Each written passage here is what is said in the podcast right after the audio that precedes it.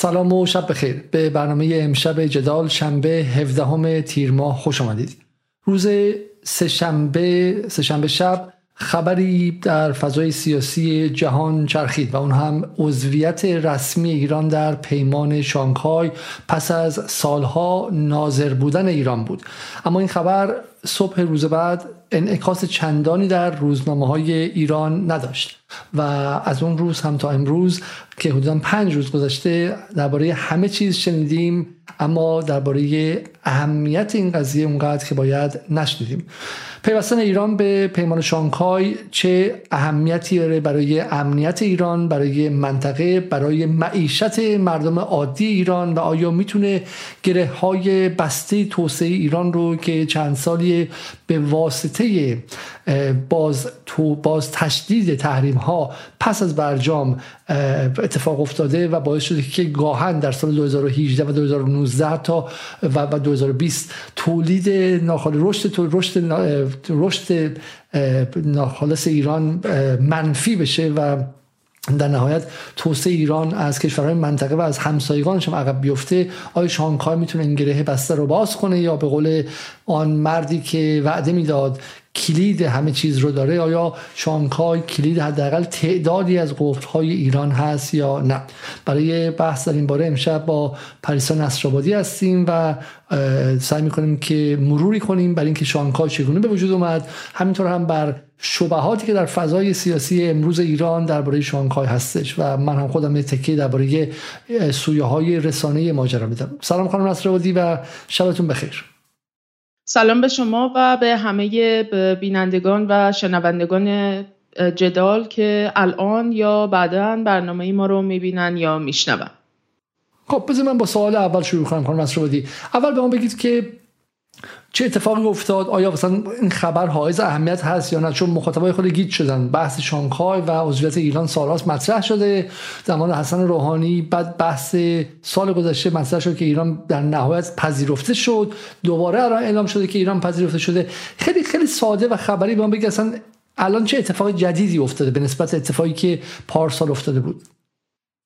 خب اتفاقی که الان افتاده اینه که در تاریخ چهارم جولای سال 2023 یعنی حدود پنج روز پیش ایران به شکل رسمی به عنوان عضو دائم پیمان همکاری های شانگهای دیگه فعالیت خودش رو آغاز می‌کنه. حالا البته یه مقداری روندهای اداری و یک سری برحال کارهایی که باید در سطح داخلی به خصوص در سطح قوانین و اینها موارد مواردی هست که باید مصوب بشه. ولی کن ایران دیگه الان به طور رسمی عضو سازمان همکاری های شانگهای به شمار میاد. این اتفاق سال گذشته در سال در سپتامبر 2022 دقیقا همون زمانی که این بلوای زن زندگی آزادی به حال کلید خورد در ایران خبر پیوستن ایران به شکل دائم به این سازمان اعلام شد و در به هر حال نشستی که برگزار شد مجموعه کشورهایی که چه به عنوان عضو دائم چه به عنوان ناظر و چه کسانی که به عنوان طرف گفتگو و مشورت سازمان هستند در این اجلاس شرکت کردن و این خبر بسیار بسیار مهمی بود. ولی متاسفانه با توجه به شرایط سیاسی داخلی ایران ما شاهد این بودیم که این خبر اساسا گم شد. یعنی بسیاری از امثال ما لاقل کسانی که خیلی به حال نگاه داشتن نسبت به این واقع و فکر می‌کردن که به حال پیوستن ایران به یک همچین پیمانی در سطح منطقه ما و در سطح اوراسیای جدید که در حال تکمین و شکلگیری هستش مناسباتش فکر می‌کردیم که خیلی می‌تونه حائز اهمیت باشه. اما متاسفانه همه ما لب دوختیم و در مورد این قضیه زیاد نتونستیم صحبت بکنیم و سکوتی برقرار شد تو فضای رسانه ای اما به حال اتفاق بسیار مهمیه به نظر من از جهات مختلف که حالا در ادامه بهش می‌پردازیم. برسیم به یه مقدمه کوچیک و اینکه اصلا بعدم برسیم به اینکه چرا منتقدین و به غربگراها معتقدن که اصلا اهمیت نداره شانگهای و معتقدن تا وقتی که به ایران به برجام نپیوسته دوباره و بحث FATF هست اصلا شانگهای شوخی بیشتر نیست. ولی قبل از اون شما به ما بگید که شانگهای کی شکل گرفته برای چی شکل گرفته؟ آیا پیمان اقتصادیه؟ آیا اونطوری که بعضیا میگن یک ناتوی شرقیه یا اینکه نه مثل اتحادیه اروپا یک پیمان برای تعرفه های اقتصادی و برای تجارت بهتر و غیره و یه مقدار از تاریخچه و همینطور از چیستی شانگهای به ما بگید.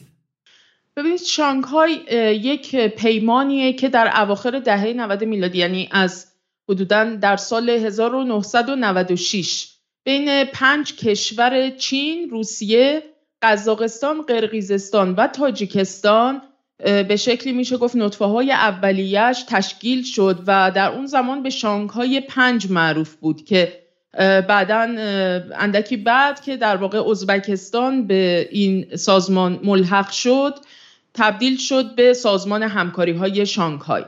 این سازمان ابتدا یک ماهیت امنیتی داشت یعنی با توجه به اینکه به هر حال در دهه 90 میلادی و بعد از فروپاشی اتحاد جماهیر شوروی ما شاهد این بودیم که یک مجموعه ای از اختلافات و تنش‌های مرزی در منطقه آسیای میانه به خصوص بین کشورهای تازه استقلال یافته به حال اون جمهوری هایی که سابقا جزی از اتحاد جماهیر شوروی بودن اختلافاتی وجود داشت و بر اون اساس دولت های چین، روسیه و همینطور در واقع قرقیزستان، قزاقستان و تاجیکستان به این نتیجه رسیدن که باید یک پیمان امنیتی مشترک رو بنیان بذارن برای اینکه از یک طرف یک اعتماد متقابل رو بین این دولت ها ایجاد بکنن برای اینکه در واقع در تنش های مرزی قصد دولت ها هیچ یک بر تعرض بر دیگری و اینکه بخواد در واقع تنش ها رو افزایش بده نیست. یعنی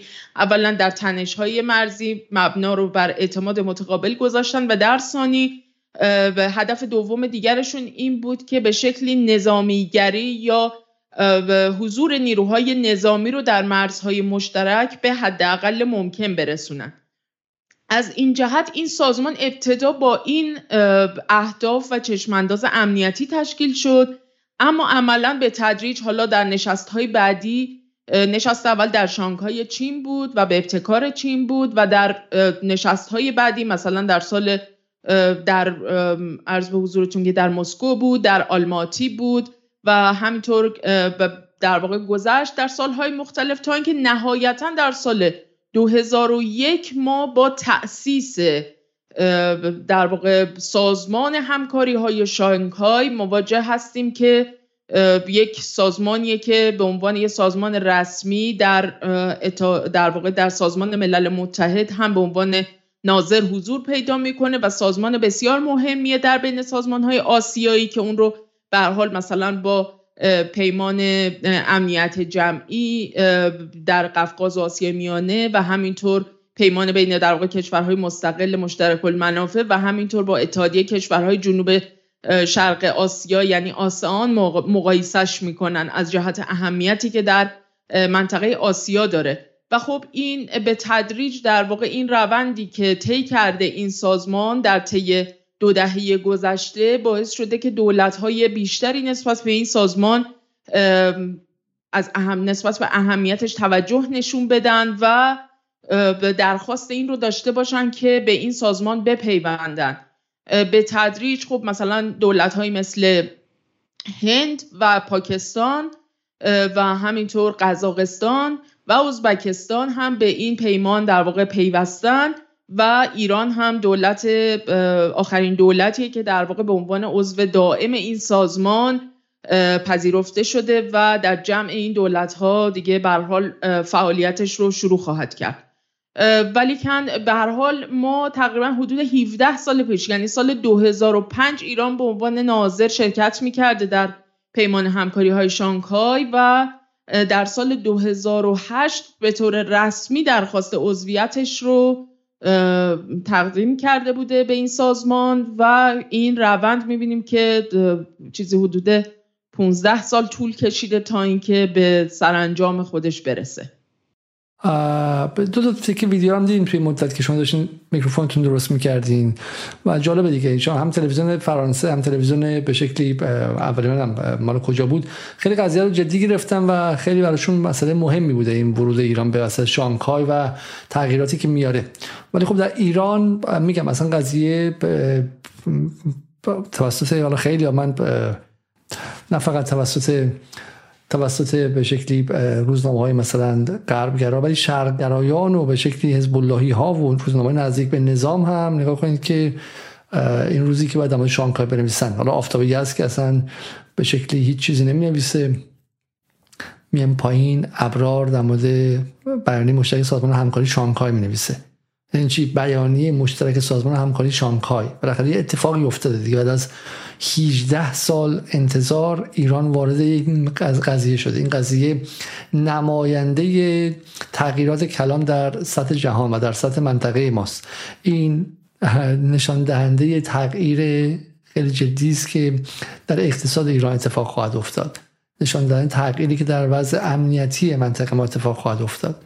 بچه های این نسل بچه کسی که در این برنامه رو نگاه می‌کنن احتمالا زندگیشون در آینده شغلی که خواهند داشت دانشگاه رشته که با تحصیل کنند در سال 1415 1420 متأثر از شانگهای نه از برجام نه از FATF و غیره. خب، اینو نه به عنوان امر ایدولوژیک میگیم به عنوان به فکت واقعی داریم میگیم. و شما می‌بینید که روزنامه ایران حتی این اتفاق رو بهش یه صفحه اول بهش نمیدن. خرید نفت روسیه با یوان چین توسط هند.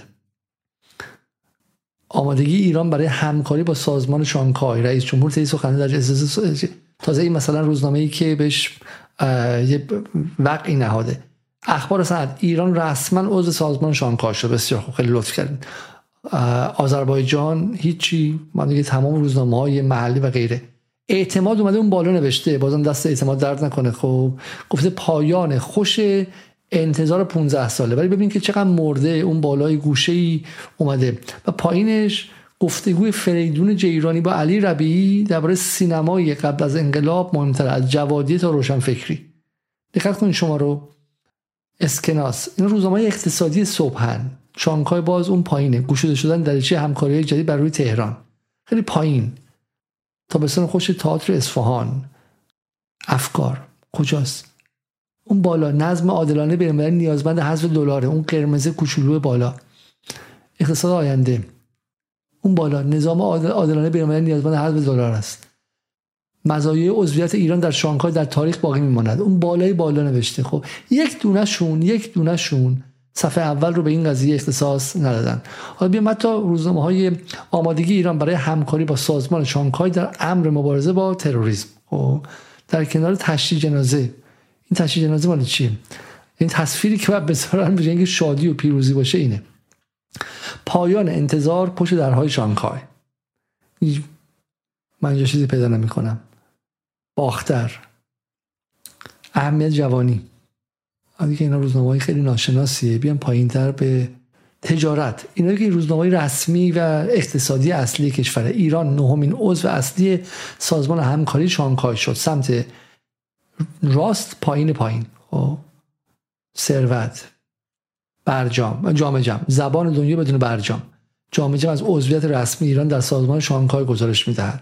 همین هم ببینید بازم صفحه اولش ببینید. برای اینکه اینها هم در واکنش به غربگراها زندگی می‌کنن. همین جوان که تازه از دوستان ما آقای عبدالله گنجی که در جدال هم قبلا مهمون بوده اومدن. تازه روزنامه انقلابی شانگهای به تهران خوش آمد گفت گوشور بالا. پایینم انتقام در ایران در قلب تلاویو حتی اینها هم نگرفتن که اهمیت قضیه چیست. خب این جوانش این جوانش جمهوری اسلامی اینا که دیگه حالا بالاخره مال اون طرفی هستن. خب خراسانش. ورود رسمی با بازار 7 تریلیون دلاری. چی؟ کجا؟ اسمش کجاست؟ شانگهایش کجاست؟ حالا یه مقایسه کنید شما یه لحظه. یه لحظه مقایسه کنید با اتفاقی که در روز برجام افتاد. خلاص شدیم. یادتون هست؟ تحریم ها هم رفت. صفحه اول رو ببینید. فونت رو ببینید مثل فونت روزی که شاه رفته. صبح بدون تحریم. ببینید فرق قضیه اینه. سپیده دمید پایان هزار یک شب هسته ای فروپاشی تحریم. فونت فقط بزرگی فونت رو شما ببینید. خب این فونت فونت اتفاقی عظیم زلزله بزرگه. و بعد اون فونتای شانگهای ببینید که تازه روزنامه جوانش که مال طرفداران چرخش به شرق هستن و حزب اللهی هستن اون گوشولو بالا بالا باید ببینید که چی دارن میگن. تحریم رفت. یادتونه این عکسا تحریم ها به تاریخ پیوست. ایران فردا. به به به به ایران فردا. پیروزی بدون جنگ. این صفحه اوله این صفحه اوله. خب آغاز عصر ایرانی. آراش کمانگیر. ما برای آنکه ایران گوهر تابان شود خون دلها خورده ایم. و و غیره و غیره. برای همین این قضیه رو شما نگاه کنید. اصل موضوع اینه. و حالا امشب اگه بتونیم در صحبت کنیم می‌خوام در مورد این صحبت کنیم. که چی میشه؟ که برجام یک امر آینده ساز میشه در روایت غربگراها و یک روایت ملی میشه که دنیا به دو اتفاق تقسیم میشه. روزهای پیش از برجام و روزهای پس از برجام. مثل تاریخ هجری. قبل از هجری و بعد هجری. قبل از تولد مسیح و بعد تولد مسیح. و این برجام رو تا این حد بزرگ می‌کنن و اینها متوجه نشدن که شانگهای اهمیتش چیه. و ما امشب نشون خواهیم داد که این اتفاق در عمل و در سفره عادی مردم در زندگی عادی 85 میلیون اهمیتش از اونور خیلی خیلی بیشتره. خب خانم نصرآبادی بفرمایید که مورد شانگهای داشتیم می‌گفتین که اصلا 96 شروع شد. یه سوالی که من دارم این که اون موقع که اصلا روسیه هم دست پوتین نبود روسیه امروز نبود. روسیه زمان یلتسین به شانگهای پیوسته درسته؟ در واقع بس اون موقع صحبتی بله. از جهان چند قطبی و صحبتی از ایستادگی مقابل آمریکا اینا که نبود تو شانگهای اولش.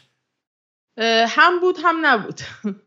یعنی اگر که حالا سال 96 که میگم مشخصا بین این پنج کشور چین و روسیه قرقیزستان قزاقستان و تاجیکستان این پیمان در واقع بنیانش گذاشته شد. اما سال 97 در فکر می‌کنم در مسکو زمانی که این کشورها در واقع جمع شدن در اونجا و برای اینکه در واقع نشست دوم در واقع این شانگهای پنج رو بخوان برگزار بکنن اونجا یک بیانیه مشترکی رو در واقع هم همونطور که شما گفتین یلسین در روسیه در قدرت بود و در چین هم جیانگ زمین بود و اینها یک بیانیه مشترکی رو در واقع امضا کردن که این در سازمان ملل متحد هم این بیانیه در واقع به عنوان یک سند رسمی هم ثبت شده. فکر می‌کنم براتون فرستادم یک صفحه اولش رو که یه نکته خیلی جالبی توی این بیانیه وجود داره و اونم اینه که یکی از اولین جاهاییه که در واقع این دولت هایی که به شکلی میشه گفت جزی از بلوک غرب به حساب نمی اومدن یعنی دست کم جز بلوک امنیتی غرب به حساب نمی اومدن اینها در واقع دارن از جهان مالتیپولار یا جهان چند قطبی صحبت می‌کنن. یعنی خیلی مهمه که این یکی از چشماندازهایی که در مقابل پیمان شانگهای قرار می‌گیره و فکر می‌کنم که این سند اهمیت خیلی زیادی داره به خاطر اینکه اگر که کسی بخواد در واقع بدونه که ایده های اولیه تاسیس این پیمان چه مواردی بودن و چطور در واقع این دولت ها رو کنار همدیگه قرار داده و براشون یک چشمانداز بلند مدت رو ترسیم کرده. من یه مقداری چون خیلی ریز بود این سند دورش خط کشیدم دور بعضی از در واقع اون عبارت مالتی پولار ورد که در واقع جهان چند قطبی رو تصریح کردن در این بیانیه. در چندین نقطه از این بیانیه در واقع این قضیه اومده. که دارن مرتبا روی این مسئله تاکید می‌کنن که نقطه عظیمتشون در اون لحظه در سال 97 حالا عجیبم هست دیگه از کسی مثل یلتسین و حتی جیانگ زمین که تا یه حد زیادی یه تندنسی اینجا می‌بینیم که جالبه لاوروفه. یعنی همون موقع هم کسی که پشت این قضیه بوده لاوروف یکی از طراحان سیاست خارجی روسیه در 23 4 سال گذشته فردی که اهمیتش چه بسا کمتر از پوتین نباشه و امضای لاوروف شما اینجا می‌تونید ببینید درسته؟ به عنوان به عنوان سفیر سفیر روسیه در سازمان ملل. بله دقیقا همینطوره. و خب این از این جهت خیلی جالبه که نشون میده که این بحث جهان چند قطبی اولا به عنوان یک چشمانداز از 20 حدودا میشه چند سال قبل؟ 97 میشه تقریبا 26 26 سال قبل. از 26 سال قبل در واقع این چشمانداز این جهان چند قطبی به شکلی وجود داشته و این که در واقع ما برای اینکه بتونیم یه خانش تاریخی داشته باشیم یعنی اون کانتکست تاریخی زمینه تاریخی مجموعه تحولاتی که تو در دو سه دهه گذشته پشت سر گذاشته شده رو بخوایم بدونیم چطوری هستش خیلی جالبه که بدونیم که در اون لحظات مثلا چه چشماندازی هم این دولت ها متصور بودن. حالا دیگه به حال ازش از این بحث اگه بخوایم عبور بکنیم ولی به هر حال این مسئله خیلی مهمه که نخستین نشانه های ایستادگی در برابر جهان در واقع جهان تک قطبی که به نظر می‌رسه که در سال 97 خیلی در اوجش هم هست. یعنی کاملا استوار ایالات متحده بلا منازع مقتدر داره میره که در واقع بدون هیچ ترمزی بدون که هیچ گونه نهاد بین المللی حتی وجود داشته باشه شامل شورای امنیت که بخواد جلوی در واقع تاخت و تازهاش و میلیتاریزم افسار گسیختش رو بگیره داره قد علم کرده و داره میره جلو و توی اون شرایط تخمین و ارزیابی که وجود داره چشم انداز پیش رو برای دو سه دهه آینده اینه که ما داریم حرکت می‌کنیم به چنین سمتی و برای همینم هستش که می‌خوایم یه همچین پیمانی رو بنیانگذاری بکنیم. حالا بعد از حال آغاز جنگ علیه ترور از سال 2001 به بعد هم به هر حال با توجه به اینکه ایالات متحده در کنار اون سلطه نظامی افسار گسیخته و تاریخی که داره و لجام گسیخته داره جلو میره خب یک سری تو حوزه اقتصادی و در بحث های مالی هم داره سلطه خودش رو به شکل خیلی عجیب و غریبی داره اعمال می‌کنه. مثلا سال 2006 که ما بحث در واقع سویفت و اون تراکنش های مالی که ایالات متحده کاملا اقدام کرده برای اینکه بخواد شریان های مالی جهان رو هم در دست بگیره رو داریم در سال 2006 و اونجاست که می‌خواد سلطه دلار رو بیشتر از هر زمان دیگر تحکیم بکنه. ولی خب این می‌بینیم که بعدش کم کم به به سرعت میره که تغییراتی توی این وضعیت اتفاق بیفته. سال 2008 بحران اقتصادی و اینهاست که حالا من فکر کنم توی برنامه دیگه یلان چون وقت نمیشه حتما به این قضیه می‌پردازیم. چون من خیلی اتفاقی داشتم نه خیلی اتفاقی ولی داشتم نگاه می‌کردم به روند افزایش ذخیره طلا در کشورهای مختلف و یه نقطه خیلی جالبی که توی شیب تغییر شیب منحنی ها وجود داره تو جهان از سال همون 2008 و 2009 که قشنگ این شیب سعودی رو شما کاملا می‌تونید مشاهده بکنید و این به معنی اینه که اون سلطه دلاری که در واقع در سال 2006 ایالات متحده سوداش رو داشت از دو سه سال بعدش تقریبا شروع میشه به افول کردن. حالا نه ما اینو توی خب برنامه با آقای صالحی احمد صالحی نشون داد که دقیقا این قضیه از سال 2008 شروع میشه و ما تو برنامه به شکلی سلطه دلار این رو با نمودارها نشون دادیم که چگونه همه کشورها به دنبال خریدن طلا دقیقا از سال 2008 2009 بودن و به شکلی بحران اقتصادی سال 2008 این زنگی خطر رو داشت. پس بسیار خوب. پس شانگهای در ابتدای قرارداد امنیتی بود. اشاره به مالتی پولار ورلد هم موقع داره می‌کنه. ولی خب امکان این قضایا نیستش تا 2008 2009 اون موقع است تازه به شکلی افقهای جدیدی شکل می‌گیره و شانگهای هم از اینکه حالا بحث فقط امنیتی باشه میاد و چند جانبه تر میشه. درسته؟ نیازمند اینه که پوتین بیاد و به شکلی ماجرای کریمه براش اتفاق بیفته. بفهمه که آمریکا بهش نظر داره و به این راحتی ولش نخواهد کرد بحث گرجستان و بحث اوکراین و انقلاب های مخملی و غیره. اتفاق بیفته و, و پوتین هم به این سمت کشیده بشه. همونطور در قزاقستان در کشورهای دیگه. ولی مهمتر یه بازیگر اینجاست که اصلا نباید دست کم بگیریم و اون بازیگر هنده. درسته؟ حالا همین اجلاس هم در هند اتفاق افتاد و مودی هم جالب برای اینکه مودی بالاخره تو ایران خیلی به عنوان کسی می‌سازن که اسلام ستیز و داره مسلمان‌ها رو اذیت می‌کنه و همه اینا سر جای خودش کاملا درسته و بحث حقوق بشر نداره و گذشتهش هم گذشته far right و نیمه فاشیستی بوده و هزار و مشکل هم داره. ولی بالاخره همین مودی فرد مودی که نیستش که. state هنده state ی که از دل 200 سال استعمار انگلیس اومد بیرون به واسطه گاندی و نهرو و به شکل ملیگرایی هند رسیدش و با همه فراز و نشیب ها هسته ای شد و الان برای خودش دایه داره. می‌خواد تمدن قبلش رو احیا کنه می‌خواد به قدرت قبلش برسه و و, با کسی هم شوخی نداره و همین صحبت هایی که هند داره می‌کنه الان نشون میده که برای خودش جایگاه داره و مقابل غرب هم می‌خواد بیس سهمش می‌خواد پس بگیره و میذار از اموالی که از دزدیدن می‌خواد پس بگیره. و هند هم به این قافله میپیونده. چه سالی هند پیوست به شانگهای هند فکر می‌کنم ششمین, دو... ششمین دولت نه ششمین ازبکستان بود. هفتمین دولت فکر می‌کنم هنده که میپیونده و بعد از اون هم پاکستانه بعد هم که ایرانه دیگه به این شکله. یعنی میشه تقریبا حالا من می‌تونم الان چک کنم تا شما نگاه صحبت می‌کنید. ولی در واقع بله. بسیار خوب. ولی نکتهش می‌دونید چه نکتهش اینه که سال دو یعنی زمینه پیوستن هند شکل گرفتن بریکس در سال 2009 یعنی در سال 2009 که در واقع بریکس با محوریت برزیل روسیه، هند، آفریقای جنوبی و چین شکل می‌گیره.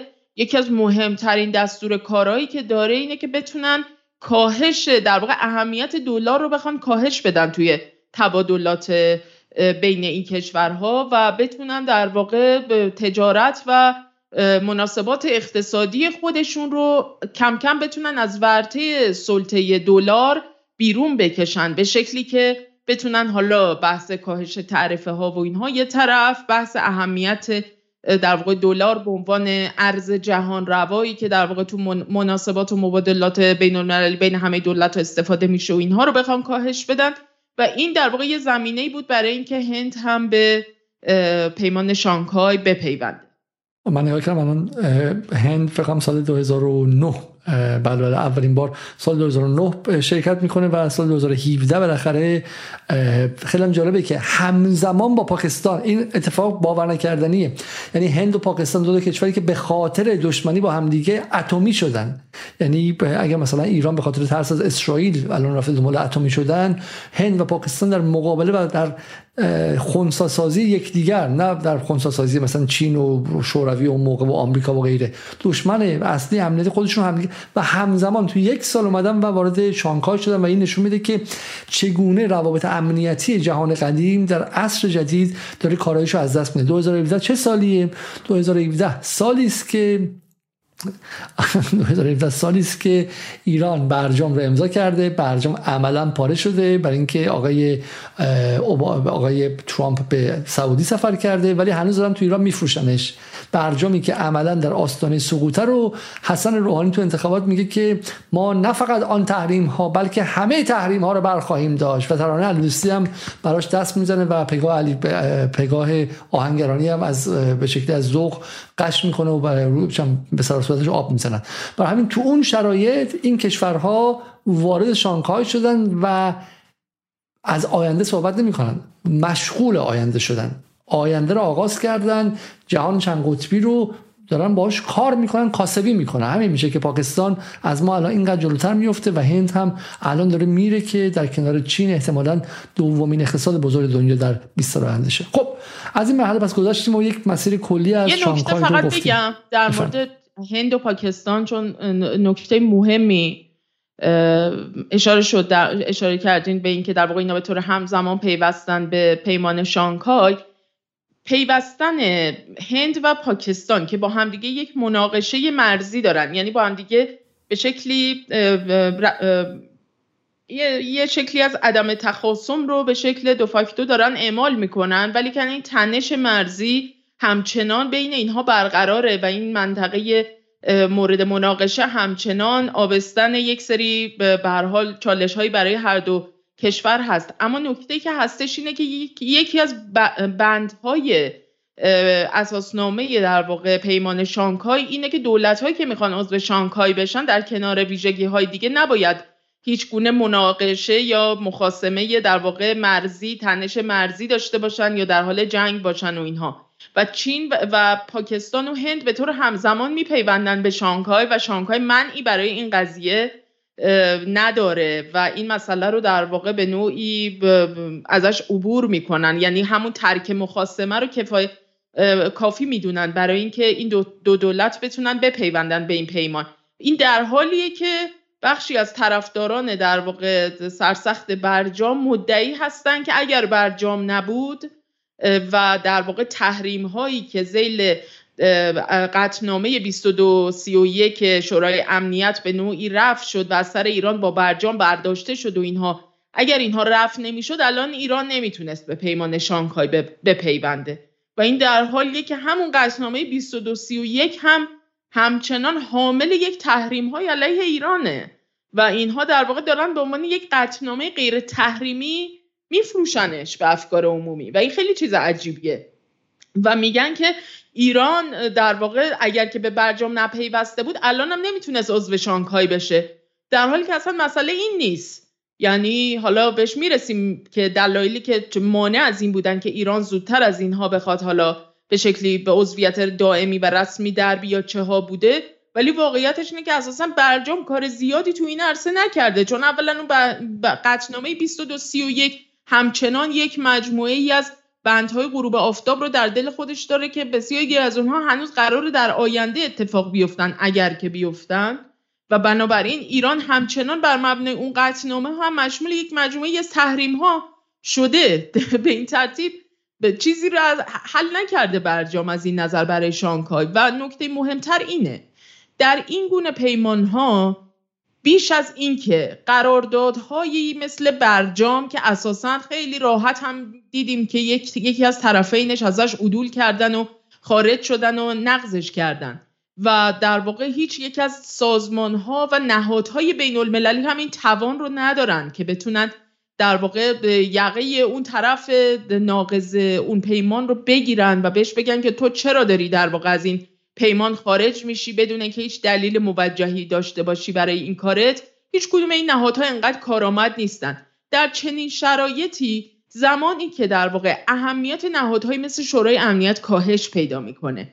اهمیت سازمان های بین المللی و قطنامه ها و پیمان هایی که زیل این نهادها و سازمان های بین المللی شکل گرفتن به نوعی اهمیت خودشون رو از دست میدن. زمانی که رژیم تحریم ها به دلیل بیش استفاده کردن ایالات متحده و استفاده به شکلی بیرویه حالا به قول خود برخی از همین تحلیلگران آمریکایی از این ابزار به نوعی قابلیت اثرگذاری خودشون رو تو نظام بین الملل از دست میدن در این شرایط عملا پیمانهایی مثل شانگهای بر مبنای مصالح جمعی اون کشورهایی که در درون اون مجتمع و متشکل شدن کاملا نادیده می‌گیره چنین پیمان ها و در واقع قطنامه ها و موازین بین المللی رو. به همین سادگی.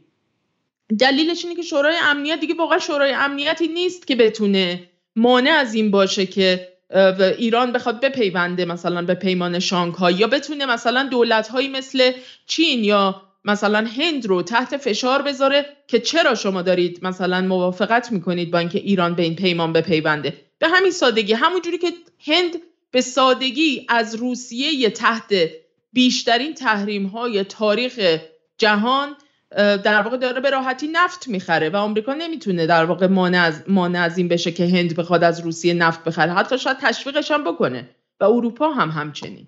در نتیجه همه چیز به اون توازن قوایی برمیگرده که متاسفانه اصحاب دیپلماسی ما و مقاماتی که در این حوزه به نوعی موهاشون رو سفید کردن بهش باور نداشتن و ندارن.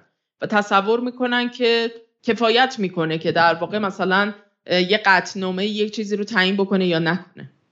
بس بحث اینه. بحث حالا ما چون می‌خواستیم بزنیم بعدا بگیم ولی الان دیگه بزن مطرح کنیم. دیگه بحث اینه که الان آیه رضا نصری از نزدیکان و از سخنگویان آقای جواد ظریف گفته اگه برجام نبود عضویت ایران در شانگهای موثر نبودش و بحثش هم اینه که حالا به تخصصی میگه که به خاطر اینی که همین در, در برای خود من توییت زدن نوشتن دیگه به خاطر اینکه بر اساس قوانین شانگهای هیچ از کشورهایی که عضو شانگهای میشن نباید در تحت زیل تحریم های سازمان ملل باشن. خب من بتونم این رو الان به شما نشون بدم بله بله اینجا در یک توییتی که برای من نوشتن.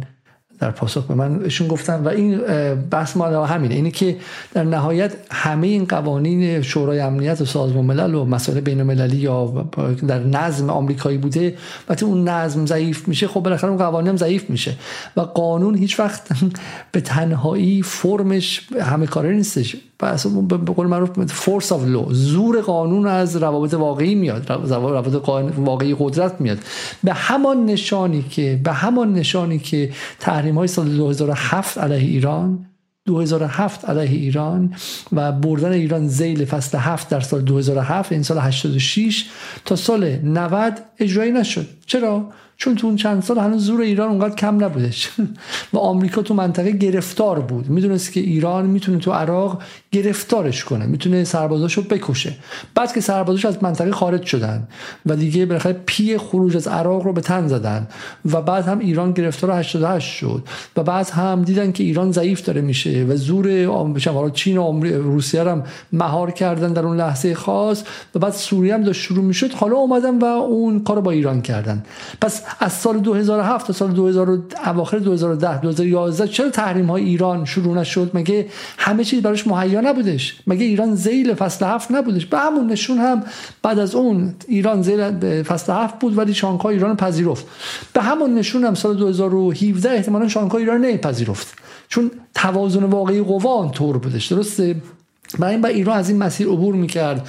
گلوبال هاکو می‌زد. توی آرامکو می‌رفت. آرامکو به سعودی نشون می‌داد که رئیس چه کسی و چه کسی نیستش. همه مراحل طی می‌شد تا اینکه قدرت واقعی ایران مشخص شه و بعد شانگهای بگه حالا بفرمایید تو و اون قطنامه های شورای امنیت مثلا ما رومون می‌کنیم اون و نمی‌بینیم. مثل اون همه قطنامه دیگه. مگه علیه اسرائیل این همه قطنامه نیستش؟ ولی آیا کسی بهش وقعی می نه چون توازن واقعی قوا تا این لحظه طوری بوده که اسرائیل با اون قوای اتمیش و آمریکایی که محافظش بوده و به شکلی مدافعش بوده زورشون میچربیده.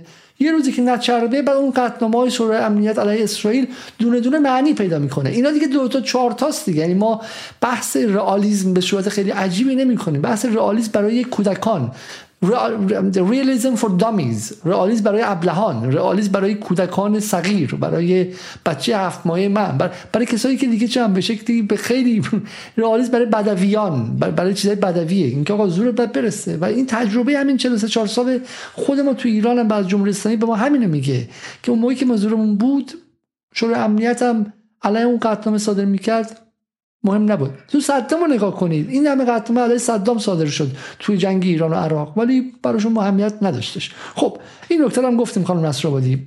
بریم سر سر موضوع بعدی. و اون موضوع اینه که آیا شانگهای یک پیمان ورشوی جدید یا یک ناتو برای کشورهای شرقیه؟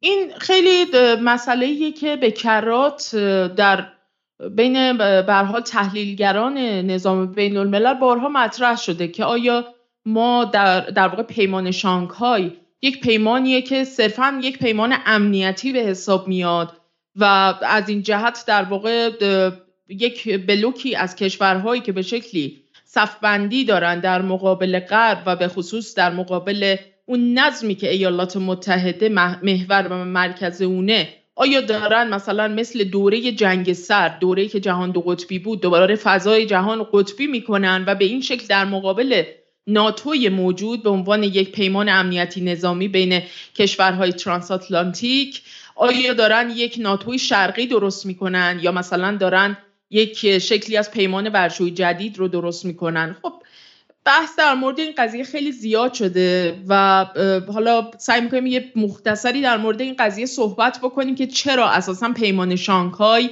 نه چنین ایده ای پشت سرش بوده و هست که بخواد تبدیل به یک ناتوی شرقی بشه و نه اساسا ماهیت این سازمان با نهادی مثل ناتو یا حتی پیمان ورشویی که در جنگ سرد وجود داشت همخوانی داره. و در مورد این قضیه شواهد گوناگونی وجود داره. و چشماندازی هم که مقابلش هست اساسا تصویر دیگری رو داره مقابل دولت های عضو و همینطور دولت های دیگری که حالا به شکل ناظر یا کسانی بیرون از اون دارن بهش نگاه می‌کنن.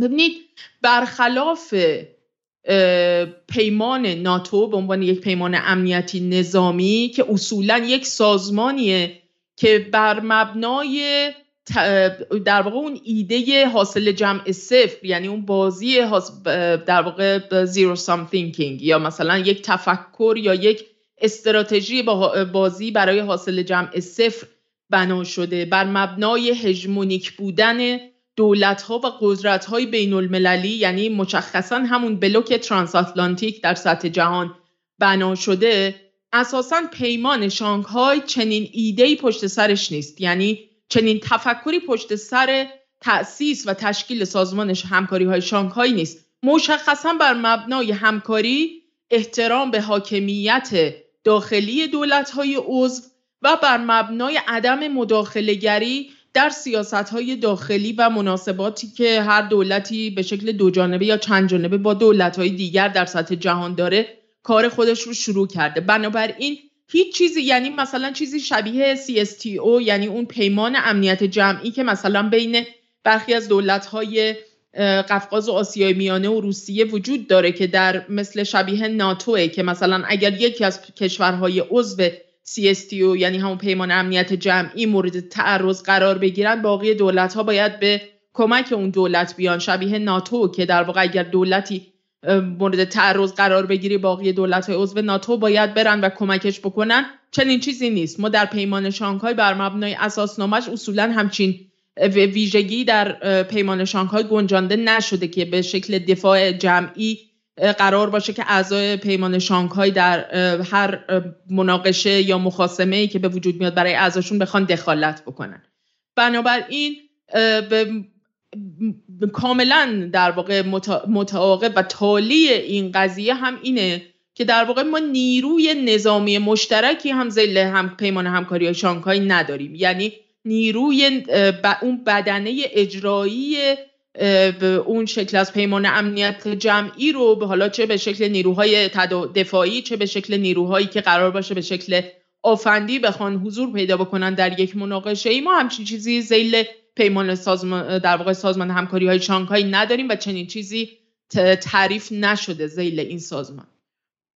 نکته دیگه که هستش اینه که ما اساسا هیچ شکلی از در واقع ائتلاف نظامی رو در زیل اساسنامه و اون ساختاری که به حال این سازمان همکاری های شانگهای بر مبنای اون شکل گرفته ما اساسا هیچ شکل از ائتلاف نظامی رو تو چشمانداز اون نمی‌بینیم. ممکنه به شکل دو جانبه بین هر کدوم از دولت ها شکلی از این ائتلاف ها مانورها همکاری ها وجود داشته باشه. ولی کن این اساسا قابل بست به در واقع اون کلیت سازمان به عنوان یک امر جمعی مجموعه دولت های عضو نداره.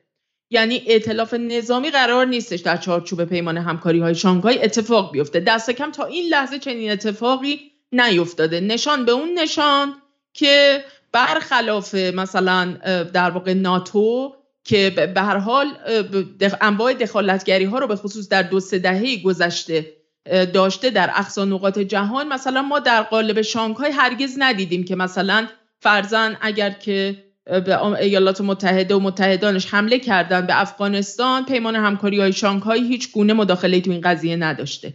در مورد آخرین مناقشه جاری که مناقشه اوکراین باشه پیمان همکاری های شانگهای سکوت کرد. اصلا صحبتی نداشته راجع به مناقشه اوکراین بر مثلا روسیه و بحث ناتو و اینها. در نتیجه اساسا چنین خب، به شکلی شدم اینجا. از این پیمان امن... وچه امنیتیش مهمتره. درست شما گفتین که قبل از اقتصادی وچه امنیتیش مهمتره. از طرفی هم مثل ناتو نیستش که بخوان از همدیگه علیه بشه دشمن سوم دفاع کنن. پس پس چه معنایی داره؟ پس این بحث وجود امنیتیشون چی با هم دعوا نکنن؟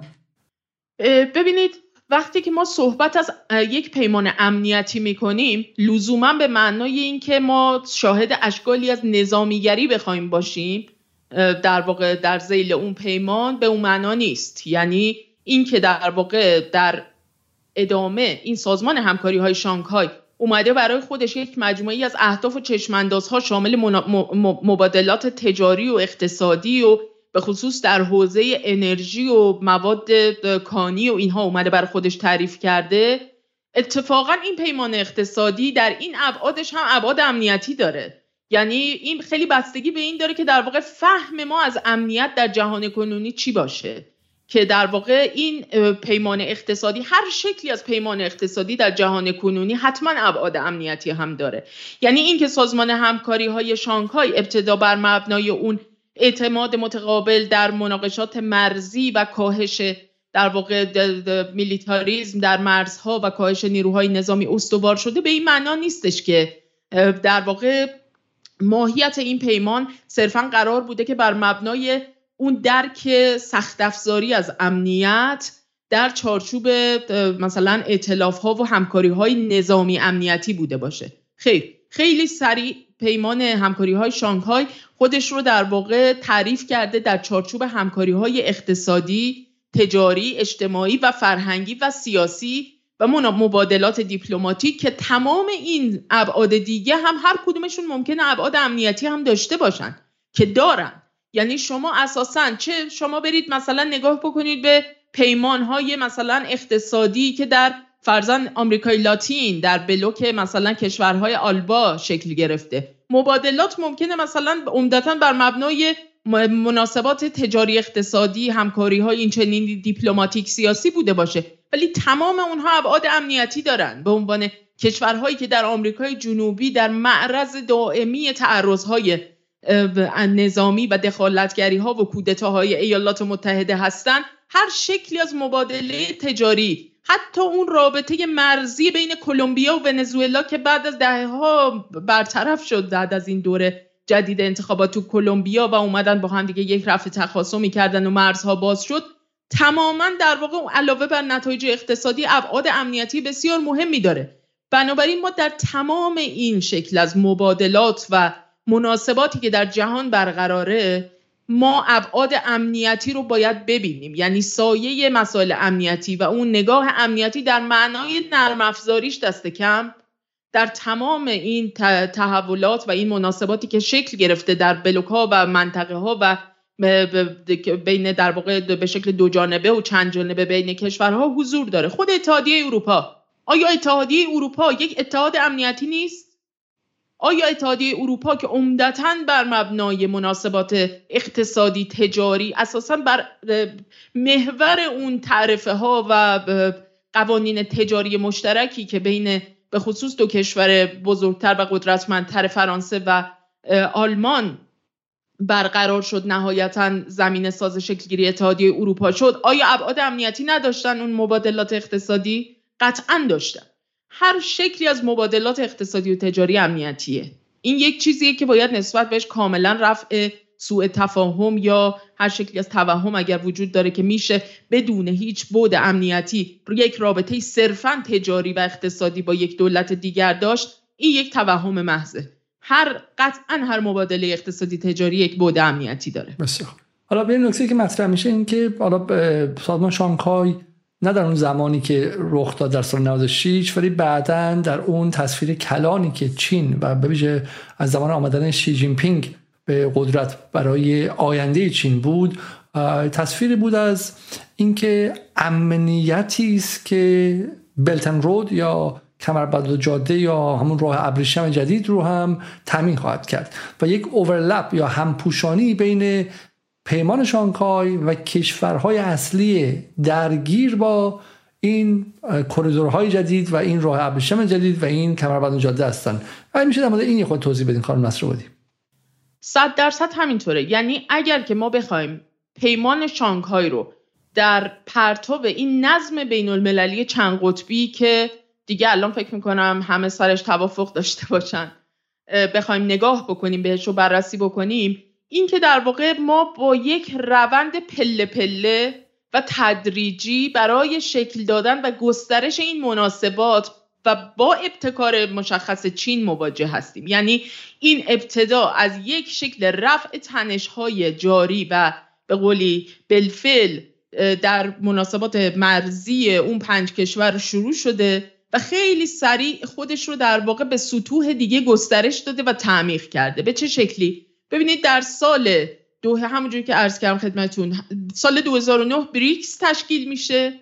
سال 2013 ابتکار کمربند یک جاده یا همون راه ابریشم جدید به شکل رسمی از جانب دولت چین مطرح میشه که یک مج... یک ابر پروژه است. یک ابر پروژه‌ای که قرار مجموعه ای از پروژه های جانبی دیگه در کنار و زیل اون قرار بگیرن که مجموعه اونها این پروژه عظیم تمدنی رو در واقع بتونن جلو ببرن. یعنی پیمان شانگهای یکی از مهمترین این چارچوب ها بوده طبیعتا یعنی در چشمانداز چین و باقی دولت هایی که به نوعی ابراز تمایل و تعلق می‌کنن نسبت به این پروژه کمربند و یک کمربند یک راه یا راه ابریشم جدید در کنار مثلا سازمان اقتصادی آسیا پاسیفیک در کنار مثلا اتحادیه کشورهای جنوب شرق آسیا آسیان در کنار سازمان همکاری اقتصادی منطقه‌ای آسیای میانه در کنار بریکس در کنار بریکس پلاس در کنار اتحادیه آفریقا در کنار اتحادیه کشورهای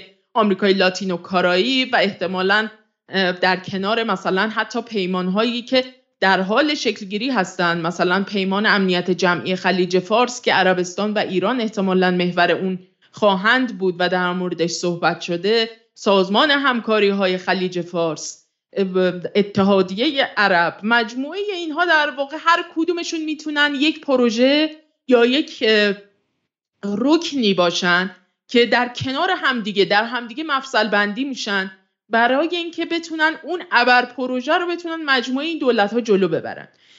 یعنی راه ابریشم جدید تبدیل شد به یک ابر پروژه‌ای که صرفا دیگه مال چین نیست. یعنی اگرچه چین ابتکار رو در دست داشته و این رو مطرح کرده اما در کنارش اومده و وارد مجموعه ای از پیمانهایی گسترده اجتماعی، اقتصادی، فرهنگی، امنیتی تو حوزه های مختلف شده با کشورهای مختلف در بلوک های مختلف تا بتونه در واقع این همکاری های منطقه‌ای رو به خصوص در این حوزه در واقع منطقه‌ای که ما ازش به عنوان اوراسیای جدید نام می‌بریم ما ازش حرف می‌زنیم بتونه در واقع این پروژه رو جلو ببره. بنابراین پیمان همکاری های شانگهای در راستای پروژه راه ابریشم جدید خیلی اهمیت زیادی داره. یک یکی از اهمیت های اقتصادیش مثلا اینه که سازمان همکاری های شانگهای بر مبنای در واقع اون مصوبات و اون چه که تصویب کرده به رأی اعضاش.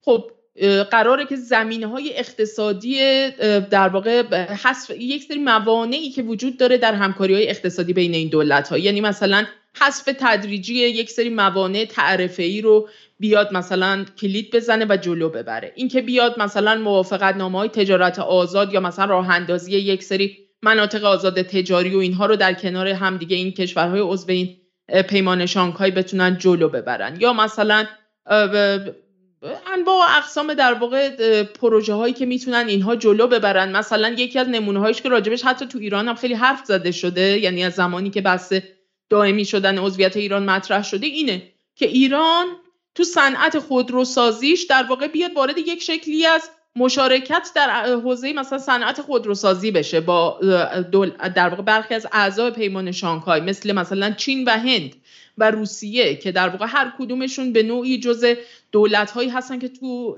در صنعت خودروسازی بسیار فعال هستن و دارن محصولات بسیار قابل توجهی هم دارن عرضه می‌کنن به خصوص به در سطح جنوب جهانی. برای مردمانی که در واقع در این کشورها زندگی می‌کنن و می‌تونن به این ترتیب با قیمت های بسیار ارزانتر و با توجه به اون مشارکت ها و پروژه های مشترکی که در زیل صنعت خودروسازی می‌تونن با هم دیگه در واقع تعریف بکنن اون وقت می‌تونن محصولات قابل عرضه با بهای اندکتر تولید بکنن و این خیلی زمینه به شکلی میشه گفت میشه کاملا خیلی پتانسیل داره و می‌تونیم انتظار داشته باشیم که تو این عرصه مثلا یک شکوفایی های جدی صورت بگیره. تو حوزه انتقال تکنولوژی مثلا یک سری فناوری های مدرنی هستن تو حوزه خودروسازی که مثلا چین بسیار تونسته تو این حوزه ها در واقع جلو بره و به خصوص در صنعت ماشین های برقی و الکترونیک چین واقعا الان بلا منازع شده در جهان. اینها رو در واقع این امکان ها وجود داره که در چارچوب پیمانی مثل شانگهای مثلا این همکاری ها شکل بگیره و این چشمانداز برای خودروسازان ایرانی هم وجود داره. در موردش خیلی بحث هم شده اتفاقا. چیز عجیبی هم نیستش. در کنار این مثلا ما تو حوزه زیرساخت ها ما یک مجموعی از بانک های توسعه مثلا آسیایی رو داریم با توسعه زیرساخت های آسیایی رو داریم بانک نمی‌دونم توسعه جدید رو داریم بانک سرمایه گذاری زیرساختار رو داریم. اینها در واقع همه می‌تونن به عنوان یک شبکه مالی اعتباری مکمل برای پروژه های اقتصادی که زیل شانگهای تعریف میشن می‌تونن اینها مورد استفاده قرار بگیرن و برای سرمایه گذاری کمک بکنن به کشورهای عضو این پیمان که بتونن در واقع در شرایطی که ممکنه به حال سرمایه گذاری تو این حوزه ها یه قرون دوزار نیستش. بسیار ارقام سنگینی باید برای این حوزه ها سرمایه گذاری بشه. خب طبیعتا اینا وقتی که پیمان مشترکی وجود داره در اون حوزه میان و سرمایه گذاری می‌کنن. این چیزیه که در واقع نسبت بهش خیلی بدبینن یک سری از افرادی که حالا یا واقعا بدبینن یا اینکه سعی می‌کنن این بدبینی ها رو به شکلی تزریق بکنن به افکار عمومی که اساسا چنین چیزهایی ممکن نیست. در حالی که خب داره داره اتفاق میفته تو جاهای دیگه. خب چرا تو چارچوب ایران نتونه اتفاق بیفته؟ خب حالا یه نکته من فقط یه دونه شما نقش ویژه چین گفتید. من یه چیزی دیدم امروز داشتم دنبال بر... مطالب برای برنامه میگشتم که خیلی جالب بود. یه استراحت شما بکنید. من یه زنگ تفریح بدم اینجا. و اون هم این بود که یک کتابی ماه گذشته حدودا 20 روز پیش منتشر شده به اسم رویای چینی. مال شی جین پینگ. من جا داره برم اون کت مایمو بپوشم باز برگردم. و این اگه به تنهایی من تبلیغش کرده بودم می‌گفتیم که الان اینا جاسوس پکن و به شکلی می‌خوام پکن به ما بپوشم و یه خبر خیلی جالب و خوبی که هستش اینجا این چه اینی که حالا بخش از مقالات شی جین پینگ و یه تعریف هم اینجا داره. اینجا میگه که من می‌خوام شما بخونم چون می‌تونید برین کتاب بخرید از نشر مانام هستش. من در زندگی برای هیچی تبلیغ نکردم. اینم مال تیم مقابل ماست. ولی وایسین بگم موضوعش چیه؟ میگه فارغ از اینکه چین رو دوست داشته باشیم و نه غربگرا باشیم و شرقگرا ملیگرا باشیم و جهانگرا چین یک واقعیت اجتناب ناپذیر زمانه ماست. امروز داشتن رابطه راهبردی با چین یک انتخاب نیست یک ضرورت است. حتی دشمنان راهبردی این کشور مانند آمریکا نیز از این ضرورت قافل نبودند. برای تحقق این رویکرد و دستیابی به یک مشارکت راهبردی جامع با سودمندی متقابل با چین ابتدا نیازمند شناخت دقیق از این کشور هستیم. متاسفانه در ایران شناخت دقیق و جامع از چین رهبر آن و اهداف و برنامه های توسعه این کشور در دست نیست. این وضعیت برای افکار عمومی ناگوارتر است. ما نیازمند نگاهی نو به چین هستیم. باید چین رو دوباره بخوانیم و بازبینی کنیم و از تجربیات آن درس بگیریم تا به قول آقای شی در این کتاب مجبور نباشیم چرخ را از نو اختراع کنیم. اصلا مهمتر بیاموزیم که چگونه می‌توانیم سطح مناسبات خود را با این قدرت بزرگ جهانی ارتباع ارتقا بخشیده و بیشترین انتفاع ملی را از همکاری راهبردی با آن کسب کنیم. تجربه ترجمه مجموعی از 85 مقاله و سخنرانی شی جین پینگ از سال 2013 تا جوان 2018 که در محافل رسمی اهم از ملی و بین المللی ایراد شده همکنون پیش ماست. امیدواریم این تلاش ما فلان باشد. حالا نکته چیه خانم نصرآبادی؟ نکته این که مترجم این کتاب محمد رضا نوروزپور سردبیر سابق خبر آنلاین و رئیس سابق ایرناست. کسی که در دوره حسن روحانی رئیس ایرنا بود و ما با اینکه به شما بگیم که ما با هیچ کس پدرکشتگی نداریم و با اینکه ایشون سردبیر منتخب حسن روحانی در در خبرگزاری دولتی ایران بود اما اینها هم اگر بیان و از رویای چینی حرف بزنن و از واقعیت که به نفع منافع ملی باشه ما تبلیغش هم می‌کنیم. میگم ما برای دوستانمون تبلیغ نمی‌کنیم در اینجا. هیچ وقت شما تبلیغ من فیلم مستند سفیر فیلم می‌خواستم تبلیغ کنم و بگم فیلم خوبی در مورد فلسطین ببینید. واقعا دو ماه با خودم بالا پایین رفتم. ولی ما میگیم این با اینکه مال تیم مقابله و سوال از آقای نوروزپور اینه که چرا گذاشتید دولت روحانی بره؟ اون موقعی که روحانی سر کار بود سال 2016 برجام موفق بود و واقعا می‌شد به چین چرخید و با چین رابطه استراتژیک برقرار کرد. رئیس شما حسن روحانی به شی جین پینگ که ایران اومده بود اونجوری بیمحلی کرد و اون رابطه رو از بین برد.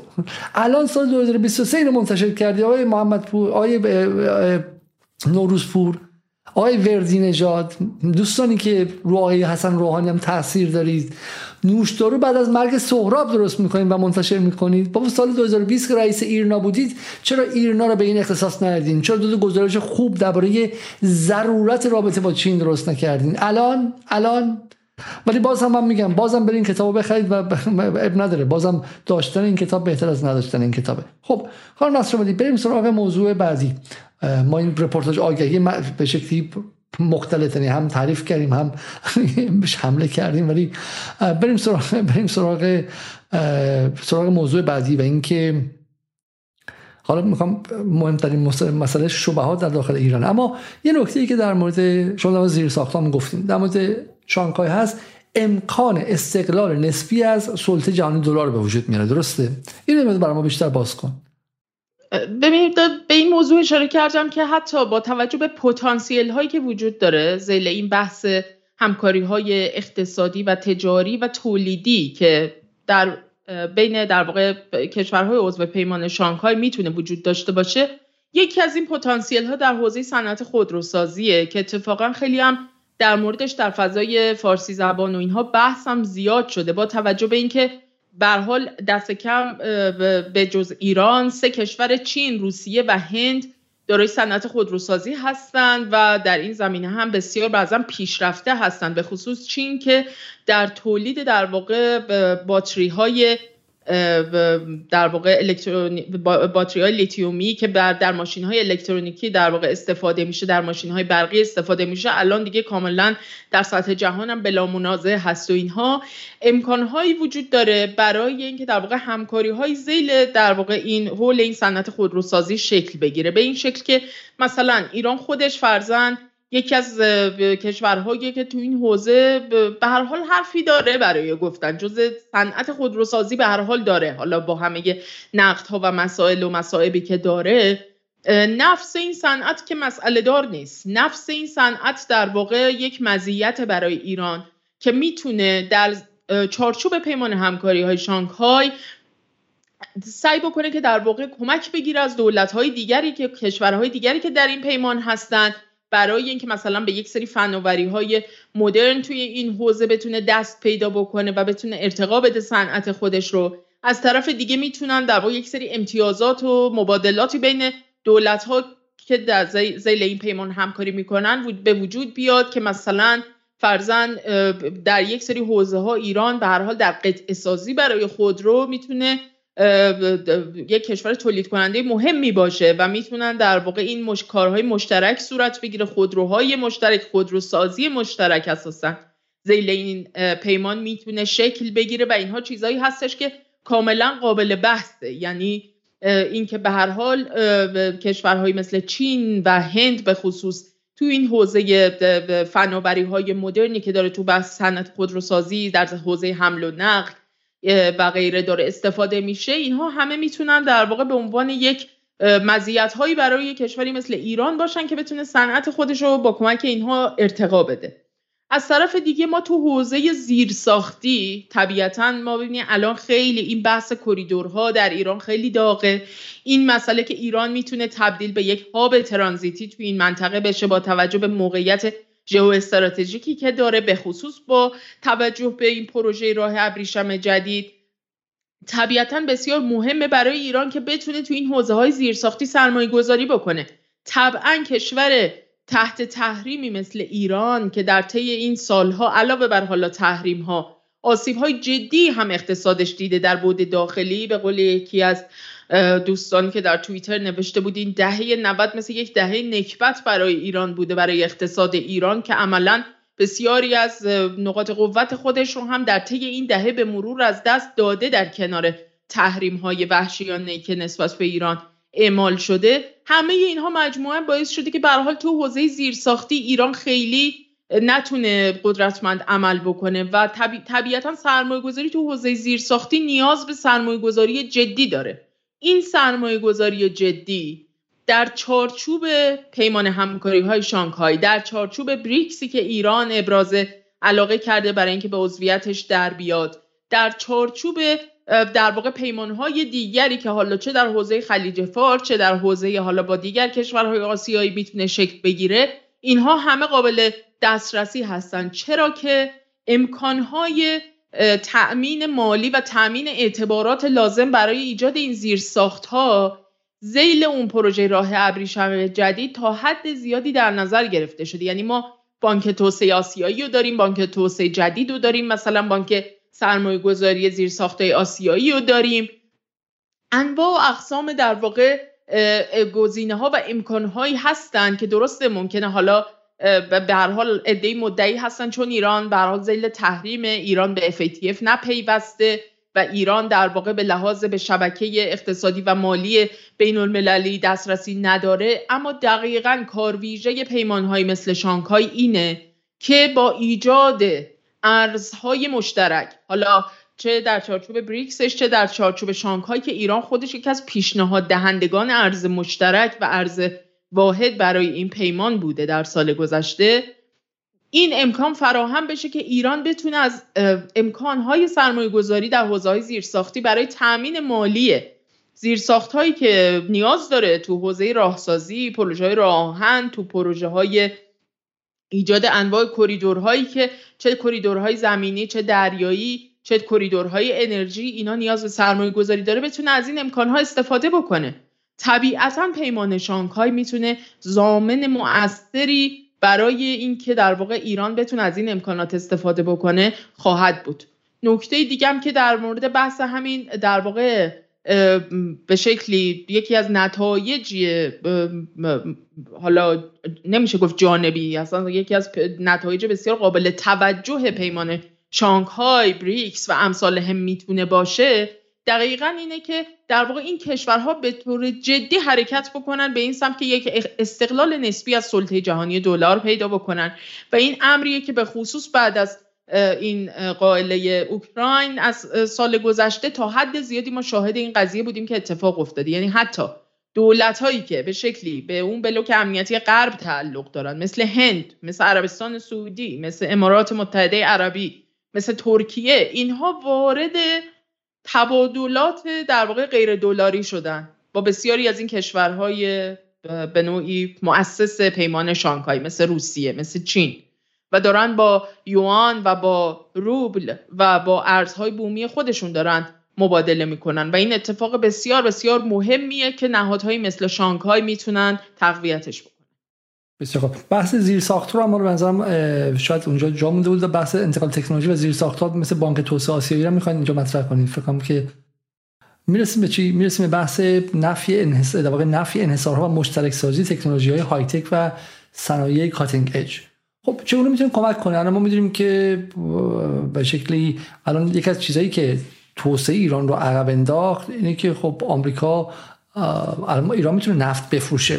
ولی همچنان در خرید صنایع cutting edge دستش بسته است. بله ما میگیم که ما میگیم که آقا تحریم به این معنی نعمت بوده که ما الان داریم جاولین ها رو مهندسی معکوس می‌کنیم. ما میگیم آقا شما ما رو زدی کتک زدی می‌خواستیم ما بمیریم می‌خواستیم ما رو زمین بیفتیم و از گشنگی بمیریم ما موفق شدیم که نمیریم. خب ولی مسلمه که تو توسعه ما رو تا حد ممکن عقب انداختی و ما تو رو فراموش نخواهیم کرد به عنوان یک جانی سایکوپت ظالم و استثمارگر و و روزی هم که بمیری خواهیم گفتیم که به اون قدرت بمیریم.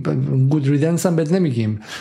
همیشه ازت به عنوان کسی که ما رو در قرن بیستم و بعد قرن 21 عقب انداختی ازت با نفرت با نفرین یاد خواهیم کرد. یعنی زمانی که آمریکا دیگه حالا شکل اول قدرت نباشه من گفتم تو ایران سفارتش باز خواهد شد ولی در کتاب های تاریخمون همیشه با همونطوری که الان هندی ها از انگلیس که یک کشور کوچولوی نیمه قرازی بیشتر نیستش همچنان با نفرین یاد خواهند کرد و خیلی کشور دیگه از پرتغال در اون زمانی که پرتغال بهشون ظلم کرد ولی با این حال یک از مشکلاتی که ما با آمریکا داریم اینه که کاتینگ اج تکنولوژی و تکنولوژی جدید رو جلوی ما رو جلوی ما رو گرفت. شانکا چگونه می‌تونه کمک کنی که از این انحصارگرایی و مونوپولیزم آمریکایی و جلوگیریش از پیشرفت بقیه کشورها اون رو دور بزنه و اون رو بایپس کنه؟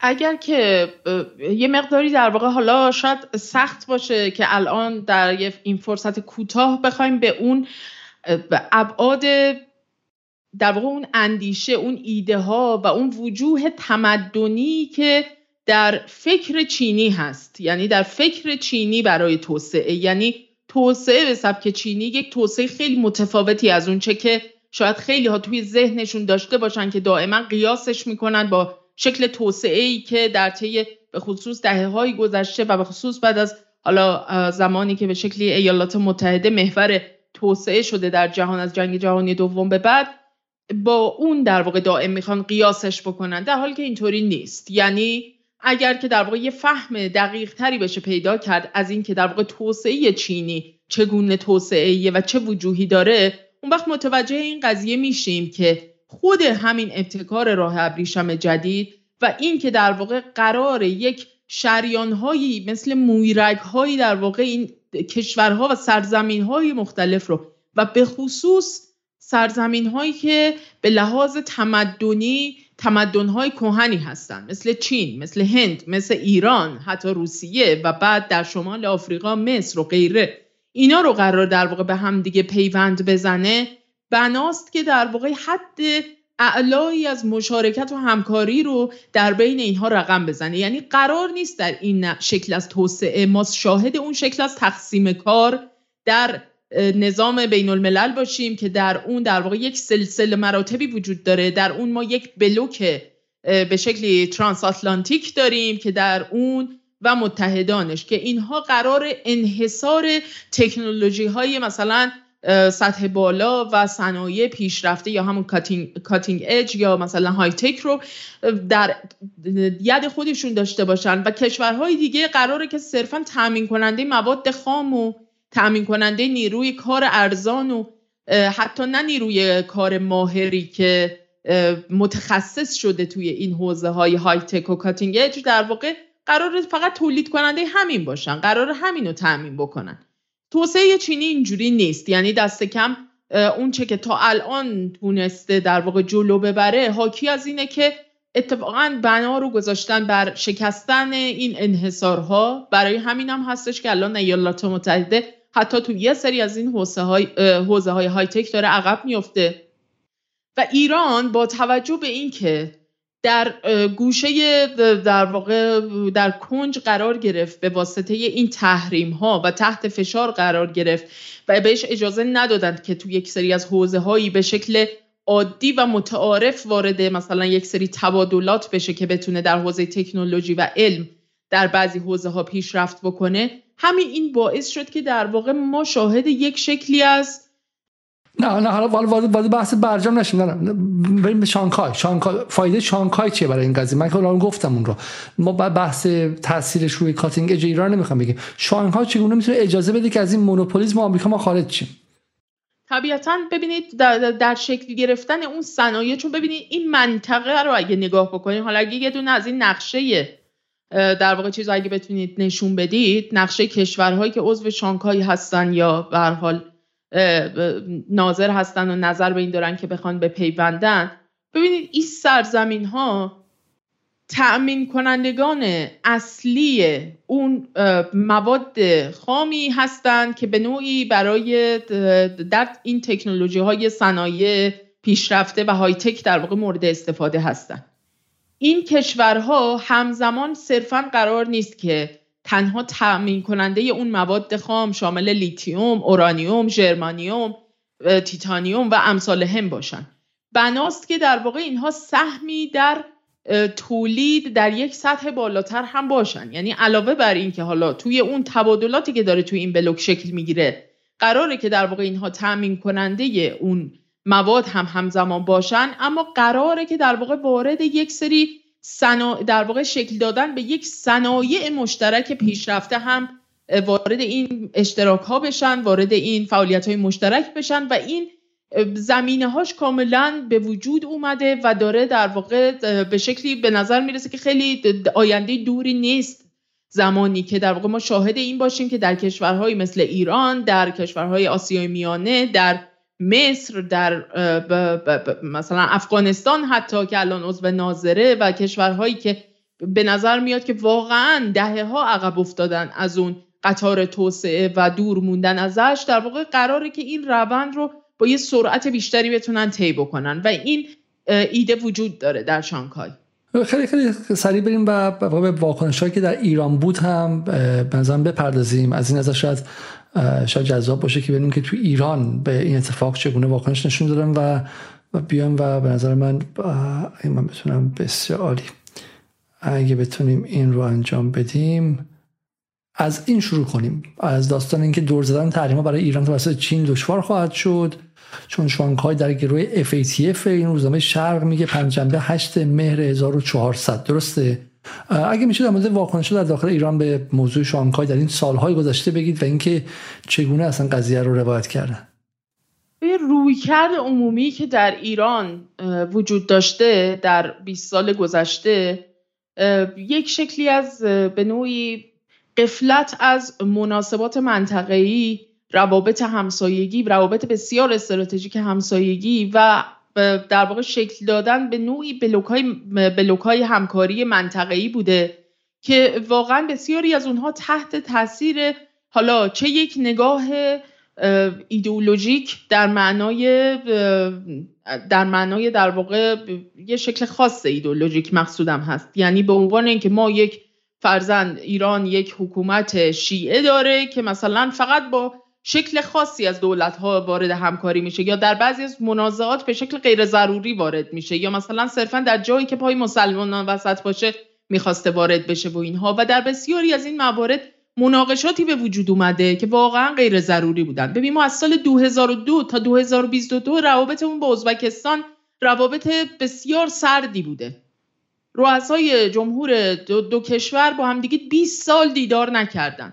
چطور همچین چیزی آخه ممکنه که ما یک کشوری مثلا در نزدیکی و همسایگیمون چنین وضعیتی باهاش داشته باشیم؟ کشور تاجیکستان ما باهاش به شکل غیر ضروری وارد یک سری مناقشات شدیم. همین کشور تاجیکستان و همچنین ازبکستان گفته میشه که به حال جز مخالفان پیوستن ایران به پیمان شانگهای بودند که البته این بعد از به حال تغییرات قابل توجهی که توی رویکرد استراتژیک ایران در منطقه و در مناسبات و همکاریهاش با کشورهای مختلف به وجود اومد. این تغییر کرد و زمینه های حال پیوستن ایران به شانگهای فراهم شد. ولی مثلا آقای مهدی سفری که الان جز در واقع معاونان دیپلماسی اقتصادی وزارت خارجه هستن و سفیر اسبق ایران بودن در چین میگن که مثلا ما 20 سال پیش زمانی زمانی که ایشون سفیر ایران تو روسیه بودن میگم میگن که به تهران پیغام داده بودن که ما باید عضو پیمان شانگهای بشیم. ولی توی ایران یک عده گفته بودن که ممکنه که ناتو از این اقدام ما ناراحت بشه. یعنی ایشون میگن که اگر مثلا ما مثل تاجیکستان عضو شانگهای شده بودیم 20 سال پیش می‌تونستیم استفاده های خیلی زیادی مثلا تو مثلا همین بحث های مربوط به تکنولوژی و خدمات مهندسی و پروژه های مختلفی که شکل گرفته ایران خیلی می‌تونسته از این فرصت ها استفاده بکنه و اینا از دست رفته. و جالب اینه که هیچ کدوم از این فرصت های از دست رفته در محاسبات دوستانی که چرتکه و ماشین حساب دستشون دائما و دارن قیمت می‌ذارن روی پرونده هسته ایران که چقدر مثلا از جیبمون رفت چقدر از کفمون رفت چقدر عدم و نفت داشته برای ما. این عدم مذاکره با آمریکا عدم ترک مخاسمه با اسرائیل و و غیره و غیره. دائما در واقع این محاسبات رو می‌کنن ولی هیچ کدومشون در مورد مثلا این که ایران روابطش با کشورهای آسیای میانه کشورهای همسایش در حاشیه خلیج فارس و غیره اینها به تعویق افتاده در مورد خسارات اینها صحبتی نمی‌کنن. در مورد در واقع کم بودن تبادلات تجاری ایران و روسیه که کلی بازار مشترک می‌تونستن با هم دیگه داشته باشن. کسی صحبت نمی‌کنه راجع به این عدم و نفع ها به قول خودشون. اما خب به حال این هست دیگه. الان از زمانی هم که به حال برجام به نتیجه موقت رسید و بعدش هم که به شکلی رفت روی هوا از همون موقع هم دارن دائما آیه یس می‌خونن که اساسا در واقع بدون اینکه تحریم ها کاملا رفت بشه بدون اینکه ما به FATF بپیوندیم بدون اینکه ما به شریان های مالی بین المللی متصل بشیم اساسا امکان این که بتونیم منتفع بشیم مثلا از یک سری از این همکاری ها و پیمان های مثل شانگهای ممکن نیست. و خب الان داریم می‌بینیم که ممکنه دیگه. دست کم در دو سال گذشته دیگه باید بر خیلی های مسئله روشن شده باشه که مسئله هیچ کدوم اینها نیست. و به خصوص الان که اون توازن در سطح بین المللی تغییر کرده دیگه هیچ کدوم از اون چارچوب های قبلی که به نظر این دوستان اینقدر تعیین کننده میومد اساسا تعیین کننده نیست. بسیار خوب. من فقط همین چیزی بخونم که برنامه رو داریم به پایان میرسونیم. شما به شکلی جنبندی پایانتون رو آماده کنید. آیه محمد کشاورزاده میگه که به صفحه سابقه ایران در چین. در گفته با ایرنا, ایرنا گفته که مانع پذیرش ایران در شانگهای عدم اجماع کشورهای عضو بود نه FATF و تحریم. و دقیقا حال نکته ای که بهش اشاره کردم من چون چند چیزی که برای شما در حالی که خانم نصرآبادی صحبت می‌کرد نشون می‌دادیم خب مهمه دیگه. یعنی روزنامه شرق روزنامه وزین شرق به قول خودشون خیلی رسمی میگفتش که شانگهای در گروه FATF و تعادل می‌گفت که عضویت ایران در شانگهای در گروه حل مشکل تحریم و اف اینو احمد شیرزاد گفته. احمد شیرزاد شما نشناسید ولی نسل من خوب یادشه. همون کسی که از پشت تریبون مجلس گفتش که ما باید سیاهکاری های جمهوری اسلامی درباره قضیه هسته رو به جامعه جهانی اعلام کنیم. یعنی احمد شیرزاد نماینده مجلس عضو جبهه مشارکت توی مجلس ششم می‌خواست سیاهکاری دولت خودش رو به گوش جهانیان شما بخونید آمریکایی‌ها برسونه. خب اینکه بعد از اون مجلس رو به شکلی راهشو بستن و عملا دیگه از اون حالت آزاد در اومد و الان خب ما می‌دونیم تو مجلس موجودم آدم خرفت کم نیستش. ولی علتش کی بود؟ همین احمد شیرزادا بودن که مجلس تبدیل کرده بودن به جایی که از توش به دشمن گرا نمی‌دادن فریاد می‌زدن. دشمن اینجای ما بیا بگیر بیا بگیر خب؟ و روزنامه اعتمادم خیلی رسما به نقل از شعیب بهمن گفته که مال چه سالی؟ من تاریخش می‌تونم ببینم. 1400 شهریور 1400 که تحریم مانع پیوستن به سازمان همکاری شانگهای بود. و بعد دوباره میگم این نکته خیلی خیلی مهمی که آقای کشاورزادی این قضیه رو اصلاح کرده. ممانعت کشور عضو کی بودش؟ همون کسایی که حسن روحانی دونه دونهشون رو از دوست به دشمن تبدیل کرده بودش. ترکمنستان اسمش هم ترکمنستان و همون که شما گفتین تاجیکستان و ازبکستان کشور عضوی منطقه‌ای که یک دونهشون رو سراغش نرفته بودن. برای اینکه چش فقط به فرانسه چش فقط به ایتالیا چش فقط به آلمان فقط به آمریکا بودش. یعنی جمله خیلی درستی در کلاب هاست پیروز که دوستان گفتن که حسن روحانی فکر می‌کرد که 100 کیلویی که 100 کیلویی که از غرب بیاد پنج برابر 100 کیلویی که از شرق بیاد. این قصه که با بچه ها امتحان کردیم که بچه های 4 5 ساله پرس که یک کیلو کتون یک کیلو پنبه سنگین تر یا یک کیلو آهن؟ و همشون میگن یک کیلو آهن. این دقیقا اصلا روحانیه. بهش بگو که 100 دلاری که از چین بیاد بیشتر یا 100 دلاری که از آمریکا بیاد. میگه او 100 دلاری که از آمریکا بیاد خیلی بیشتره. ده ها برابره خب. و حالا میریم سراغ دیاکو حسینی.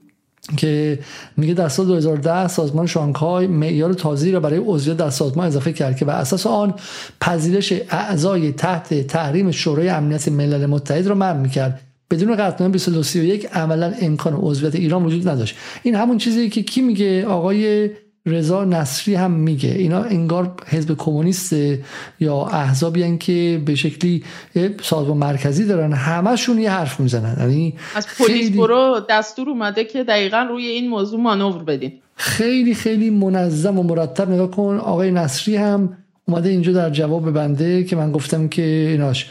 الگوریتم رفتاری غربگرایان سال 94 راه توسعه از برجام میگذره نه جنس بنجل چینی و سازمان بنجل شانگهای 1400 بعد از غیر قابل انکار شدن اهمیت شانگهای برای پیوستن به شانگهای بعد اول به FATF پیوست. 1402 و بعد از پیوستن بدون FATF بدون برجام عضویت در شانگهای موثر نبود. و آقای نصری اومده از نزدیکان آقای ظریف هستن. میگه البته اینکه بدون برجام و لغو قطعنامه‌های تحریمی شورای امنیت نمی‌شد عضو شانگهای شد نظر من نیست. نظر خود سازمان همکاری شانگ... همکاری شانگهای هم هست که قاعدتا غربگرا نیستش. اومده گفته که state that wishes to join Shanghai Cooperation حالا بعد میاد مثلا چی باشه اینجا؟ شماره چندشه؟ اینهاش. Have no armed conflict و بین پایین should have no sanctions imposed on it by the United Nations Security Council. ولی نمیگه که همون خانم نصرآبادی هم گفتن الان که روسیه این همه sanction هستش روش و به شکلی دعوای چین و دعوای به هند و پاکستان اونم جزء این چیزا بود که کانفلیکت نداشته باشن. Have no armed conflict with another state or states. همه اینا رو کنار گذاشته. چون در نهایت زوره که تعیین می‌کنه نه این قوانین. نه این قوانین. خب. برای همین این هم از آقای نصری و از آقای دیاکو حسینی. بریم بقیهش هم بخونیم خانم نصر بودی بریم بخونیم که بسیار خوب. من فکر کنم که اینم دیاکو حسینی بودش خب. و جوابش محمد کشاورزاده خوب میگه. میگه اجماع موضوع اصلی بوده و موضوع دیگه از جمله تحریم در واقع پوششی برای مخالفت برخی اعضا بود. کما اینکه یکی دیگر از معیارها عدم قبول عضویت رو کشور حال جنگه. ولی پاکستان و هند که قرارداد صلح امضا نکرده و فقط ترک مکاتبه کردن عضو شده. اینو کی میگه؟ رئیس وزیر سفیر سابق ایران داره میگه. سفیر سابق ایران داره میگه و این از من خیلی خیلی مهمه. خب. جالب اینه که آقای براتی از آقای نصری سوال کردن که مگه با برجام مثلا مگه با قطعنامه 2231 تمام تحریم ها لغو شده؟ آیا 2231 شامل و در برگیرنده یک مجموعی از تحریم ها علیه ایران نیست؟ و ایشون جواب واقعا درستی نمیدن. یعنی دائما فرار به جلو می‌کنن. میرن از 12 13 سال قبل مثلا یه فکتی از لاوروف میارن که اصلا ربطی اصلا به سوالی که آقای براتی پرسیده بودن از ایشون نداره. چون واقعا قضیه اینه که الان 23 فرد و 61 نهاد ایرانی همچنان در ماد... بر اساس ماده هفت قطنامه 2231 زیل همون فصل هفتم منشور ملل متحد تحت تحریم های شورای امنیت سازمان ملل هستند و اینها رفت نشده. و یک مجموعی از این سانست ها یا در واقع بندهای غروب آفتاب هست که پیش روی ایران برای اینکه برخی از این تحریم ها بخواد لغو بشه. تحریم هایی که بعضیش حتی به شکل داوطلبانه ایران زیر بارشون رفته. صحبت کردیم توی اون برنامه که در نقل آقای دکتر ظریف داشتیم. در موردش صحبت کردیم که چطور ایران خودش به شکل داوطلبانه خود تحریمی کرد. این تحریم های تسلیحاتی که الان اکتبر 2023 قراره برداشته بشه رو خودش پذیرفته بود و این تحریم ها برجاست که الان هم زمزمش داره میاد که ممکنه اروپا در واقع بزنه زیر بازی و در واقع این تحریم ها هم لغو نشن نهایتا. ولی داستان از این قراره. مگه الان تحریم ها لغو شده که ایران به شانگهای پیوسته؟ مگه الان ایران در واقع این بندهای غروب آفتابش سر رسیده؟ خب چرا اگه اینجوریه؟ اگر اینا اینقدر مهمن اگر اینقدر شورای امنیت می‌تونه نقش تعیین کننده ای داشته باشه فراتر و ورای اون توازن قوای بین المللی که الان داره به شکلی ایجاب می‌کنه و داره اختضا می‌کنه تو این شرایط که نادیده گرفته بشه اون بنده مثلا اساسنامه شانگهای. چرا اینا سب نکردن که مثلا ببینن اکتبر 2023 مثلا تحریم های تسلیحاتی موشکی ایران رفت میشه بعدا عضو بشه عضو دائم بشه ایران. چرا در روز چهار جولای که روز استقلال آمریکا هستش پوتین رسما عضویت دائم ایران در پیمان شانگهای رو میاد به عنوان یک پیروزی برای این بلوک اعلام می‌کنه. حالا دقیقا میگم به که از یه اتاق مرکزی این فرمان داده شده. و همون که در اون توییت هم بود یعنی قشنگ الگوریتم رفتاری رو ما اینجا می‌تونیم ببینیم که تا دیروز می‌گفتن که FATF حالا که ایران پیوسته FATF هم در کار نبوده می‌گفتن که حل مشکل با به برجام. حالا که این اتفاق افتاده میگن که نه نه اگه این نبودنی امر غیر قابل اثبات. ولی در سیاست ما می‌دونیم که بله پنج سال پیش لاوروف هم می‌گفت لغو تحریم‌های سازمان ملل راهگشای الحاق تهران به سازمان همکاری شانگهای. لاوروف دو هفته پیش هم می‌تونستی حرفی بزنه که الان یه حرف متفاوت بزنه سیاست همینه. بازیگران سیاسی بر مبنای تغییر توازن قوا حرفهای متفاوتی می‌زنن. سیاست نی برای میگن طرف سیاست مداره. می‌تونه حرف طوری بپیچونه که همون حرف قبلی نقض نشه. همین که دو تا معنا و دو تا نتیجه متفاوت داشته باشه. برای همین حرفی که آقای کشاورزاده سفیر سابق زد خیلی حرف مهمیه. این که اعضا نمی‌خواستن ایران بیاد تو دوست نداشتن که ایران موقع بیاد. تو ایرانی که داره با همه دعوا می‌کنه. تو منطقه وظایف همسایگی خودش انجام نمیده. با ترکمنستان اونجوری کرده. با روسیه داره به شکلی دولت حسن روحانی داره اذیت می‌کنه. با چین رسما داره برای شکلک در میاره. سفیر تو پکن نمیفرسته. شی جین پینگ میاد ایران تحویلش نمی‌گیره. خب نمی‌خواد باش کار کنه. می‌خواد رو به غرب باشه. می‌خواد بره و جزو بلوک کشورهای غرب شه. و شانگهای اینو فهمیده. شانگهای هم بازی نمیده به وسط بازار. به وسط بازار و به کسایی که دنبال این هستن که به شکلی منافع شرق رو زیرش بزنن بازی نمیده. کسایی که می‌خوان پای آمریکا رو بیشتر باز کنن رو ببندن خب؟ بازی نمیده. و و بعد برای همین لاوروف هم میگه که نه برجام مهم است. ولی حالا که آمریکا فلان کرده ما برام یه نکته خیلی مهمتر من بگم. ببین بحث مرا و معرفت و اینا که نیستش که. بله شکی نیستش که چین به شکلی برای عذر می‌خوام. شکی نیستش که شکی نیستش که چین برای ایرانی که میگم میگم با تو نمی‌خوام خیلی کار کنم رفت روابط نمی‌خوام گسترش بدم نمیاد بره با آمریکا دعوا کنه.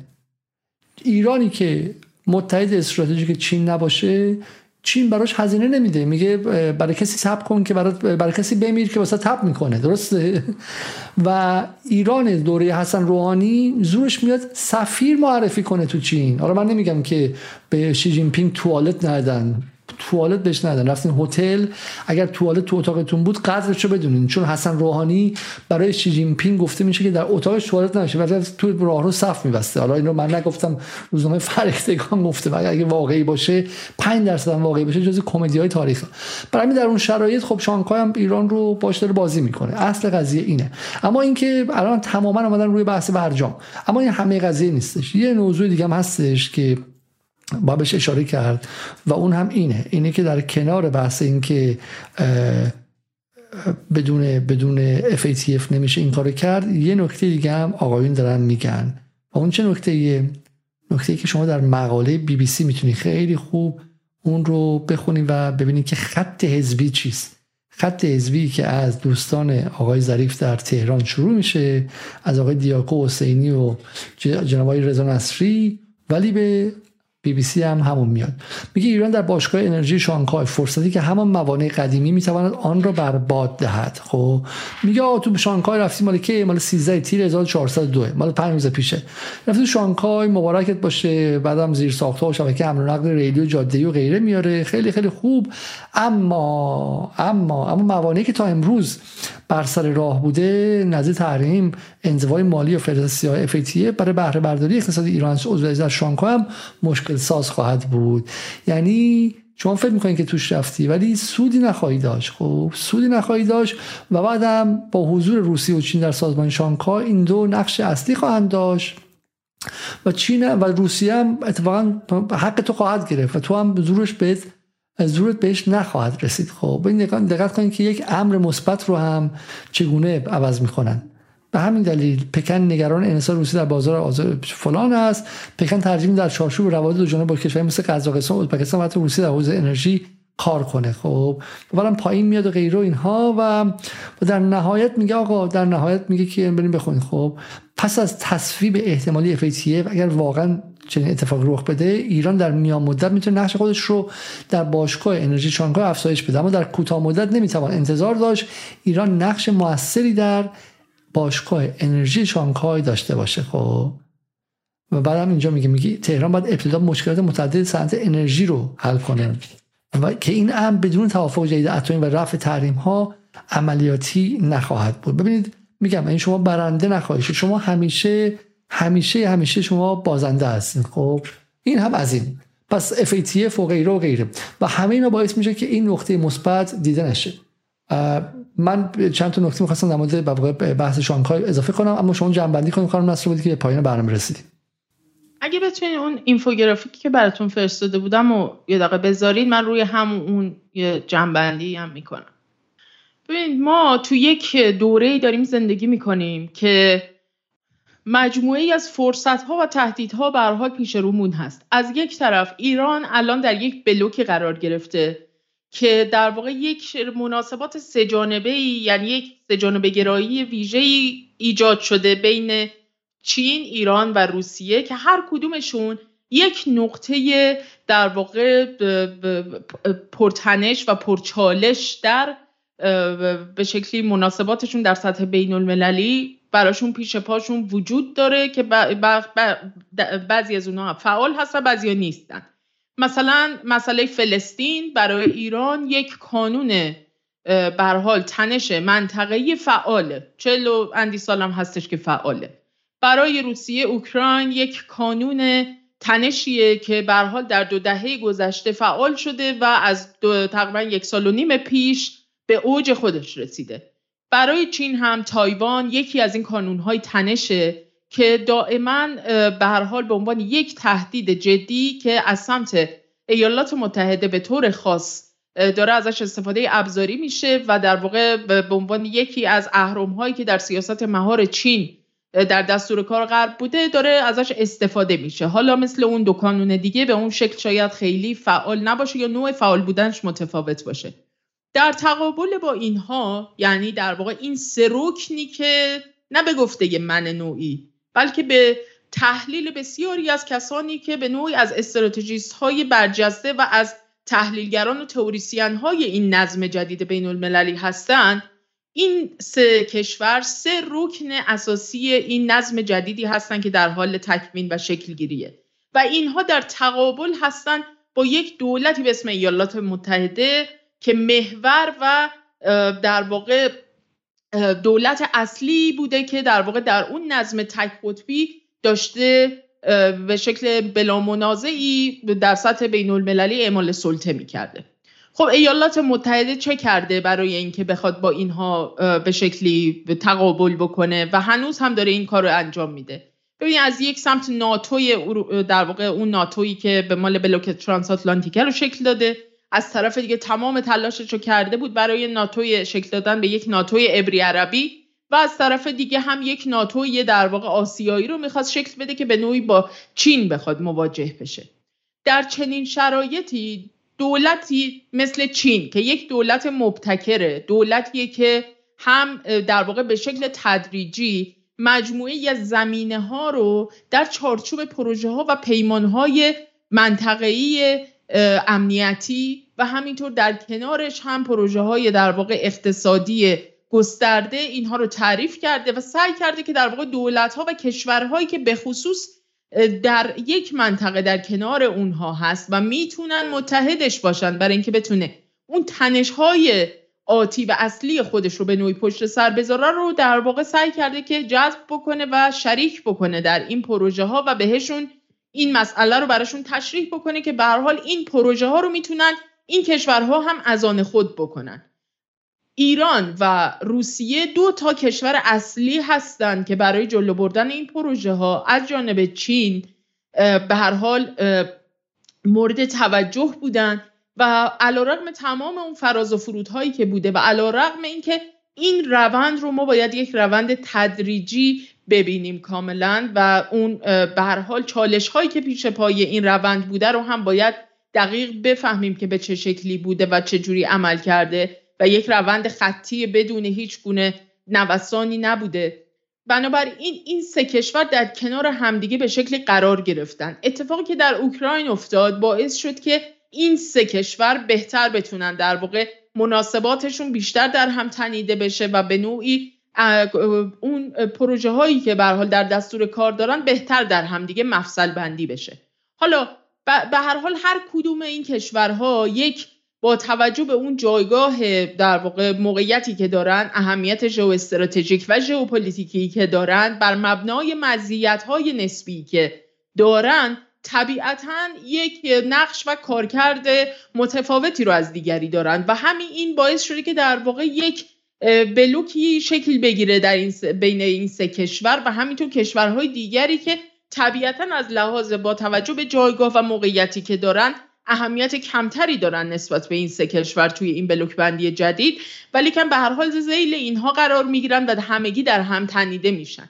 اینها بتونن در واقع این پیمان ها رو شکل بدن تا بتونن بر مبنای اون مزیت های نسبی که دارن بر مبنای توانایی هایی که دارن و همینطور بر اساس با توجه به نقاط ضعف یا کاستی هایی که دارن بتونن مناسباتشون رو با هم در, در هم تنیده بکنن و این می‌تونه در واقع باعث بشه که بتونن در بلند مدت مناسبات خودش رو خیلی تعمیر بکنن و اون نقطه ضعف ها و کاستی ها رو هم در به لطف این همکاری ها و مناسبات در هم تنیده بتونن رفع بکنن. حالا این آیا این به این معنیه که در چارچوب مثلا یک بلوک مثل شانگهای یک پیمانی مثل شانگهای. آیا ما رقابت بین دولت ها نداریم؟ اصلا همچین چیزی نیست. ممکنه رقابت هایی هم وجود داشته باشه. آیا این به این معنیه که در واقع ما با هیچ چالش یا تنشی در درون این بلوک ممکنه مواجه نشیم؟ اصلا به این معنی نیست. هم کما اینکه در همین نشست اخیر در واقع شانگهای اجلاس اخیر شانگهای که البته به شکل مجازی برگزار شد و نشست حضوری که قرار بود در دهلی بر در هند برگزار بشه لغو شد و به شکل مجازی در اومد. در همین این نشست هم زمزمه های از بعضی از تنش ها یا نارضایتی ها رو مثلا می‌بینیم در رفتار هند که مثلا با بخشی از اون پروژه های توسعه اقتصادی بیستی بهش میگن اصطلاحا که مربوط به در واقع همین هفت سال آینده خواهد بود. که البته پیشنهاد دهندش تاجیکستان بود ولی چون رد پای چین رو هند در اینها دیده بود مثلا باش موافقت نکرد و اون قطنامه رو امضا نکرد. یعنی تنش ها هنوز وجود داره کاملا به خاطر اینکه شرایط به حال بین المللی و این بلوک بندی این منطقه‌ای اون نظم امنیتی حاکم بر این بلوک و حتی همین پیمان امنیتی خیلی هیبریدی و دورگ است. همین این باعث تنش هایی هم خواهد بود. مسئله اساسی اینه که اون چشم اندازه به شکلی در بیاد که بشه در واقع این تنش ها رو حداقلی کرد و همکاری ها و در همتنیدگی ها رو بشه حد اکثری و بیشینه کرد و جلوی در واقع اون مداخلات که از بیرون از این بلوک و رویکرد های منطقه‌ای در واقع داره سعی می‌کنه که دخالت بکنه و تنش ایجاد بکنه در مقابل اونها بتونن مقاومت کنن. بسیار خوب. حالا پس واقع تنش ها فهم آره این بحث مهمه که ما فهممون از این قضایی نباید فهم همان نظم های قدیمی باشه. یعنی اینها به شکلی شانگهای یا به شکلی عصر جدید رو و نظم جدید رو معادل جنگ سرد می‌گیرن یا معادل نظم آمریکایی می‌گیرن بر اون اساس بازسازی می‌کنن. بعد میگن اینجاش نمی‌خوره اونجاش نمی‌خوره پس به این واقعیت نمی‌خوره. در حالی که اتفاقی که افتاده اتفاق جدید است. اتفاقی که ما مشابهش رو تا حالا نداشتیم. بعد اون رو به عنوان خودش شناخت و گلابی رو با سیب نمیسنجن و سیب رو هم با موز نمیسنجن. برای همینه که باید ما اصلا بفهمیم که جوهر این نظم جدید متفاوت جوهر به شکلی بلتن رود متفاوته. جوهر, جوهر اون امنیتی که شی جین پینگ معرفی کرده متفاوته. جوهر قدرت روسیه و ایران و جنس همکاریشون متفاوته. توی عصر قدیم انگلیس پذیرفت از این زمانی به بعد که بره و زیل آمریکا خودش تعریف کنه. ولی نه روسیه و نه ایران خودشون زیل کسی تعریف کن نیستن. و هم یعنی ببینید. خب برای همین با همدیگه همکاری می‌کنن اما آقا بالا سر نمی‌خوان. در عصر قدیم از 1945 به این ور بر همه کشور اروپایی حتی فرانسه آقا بالا سر داشتن. آقا بالا سرشون آمریکا بود. ببین فرانسه رو ببین از 1965 دو گل بارها بارها گفتش که ما استقلال نداریم. رفتش که به شکلی دلار رو پس بده و طلا پس بگیره و نیکسون با اردنگ کشیدشون رو برگردون. و گفت اصلا دیگه طلایی در کار نیستش. تو جنگ عراق همینطور. ولی هنوز نتونسته خودش رو از زیر بیرق آمریکا بیاره بیرون. برای همین اون نظم نظمی بود که تو یه هژمون بود یه قدرت مسلط بود. بقیه هم حالا می‌تونستن استقلال نسبی جایی داشته باشن. ولی نهایت آقا کت خدا معلوم بود. کلمه کت خدا که حسن روحانی گفت درست گفت بنده خدا. بیچاره 20 سال دیر رسیده بود 10 سال دیر رسیده بود. دنیا کت خدا داشت راست می‌گفت روحانی. دنیا کت خدا داشت و بعد با کت خدا میبستین نه با این ور و اون ور. قضیه این که الان این نظم جدید کت خدا نداره. و خب، کت خدا نداره و این داستان جنس روابط متفاوتی. اما بیایم با چند تا از اینا من برای پایان بندی من نشون بدم. و نظر من مهمه. یکیش اینه به نظر من. که از من بعد نیست که ببینیم. و اونم اینکه دیاکو حسینی ول نمی‌کنه. میگه دیاکو حسینی خب مهمه. می‌دونین کی بودی بخره معاون حسام الدین آشنا بود تو مرکز تحقیقات استراتژیک نظری. میگه در یک برداشت دیگر قبلی گفتش. حالا میاد سراغ این. مخالفت تاجیکستان بهانه به موقع برای چین و روسیه جهت به تعویق انداختن عضویت ایران تحت تحریم شورای امنیت بود. تحریم هایی که به دلیل پیروی اجتناب ناپذیر همه کشورها از جمله هم اعضای سازمان همکاری شانگهای عملا مانع هر گونه همکاری تجاری با ایران می‌شد. دوباره آقای محمد کشاورزاده که نه انقلابی نه چیزی سفیر سابق دوره حسن روحانیه میگه چینیا در مذاکرات خصوصی و عمومی همیشه اعلام می‌کردند. آنها مخالف نیستن و دلیلی هم برای مخالفت نداشتن آنها کشور مخالف رو نام بردن. راستی آزمایی کردیم درست بود. چین مشکلی نداشتش خب؟ کشور مخالف بودن. یعنی ببینید خیلی نکته مهمیه. حالا من این بعدی هم نشون بدم و بعد دیگه این حرف پایانی بزنم. بحث بعدی هم محمد مهاجری جز سرکردگان مافیای رسانه‌ای ضد رئیسی در حال حاضر و پسرش که توی خبر آنلاین در حال حاضر اداره می‌کنه پسرش اتاقهای اسم پسرش چی خانم نصر بودی؟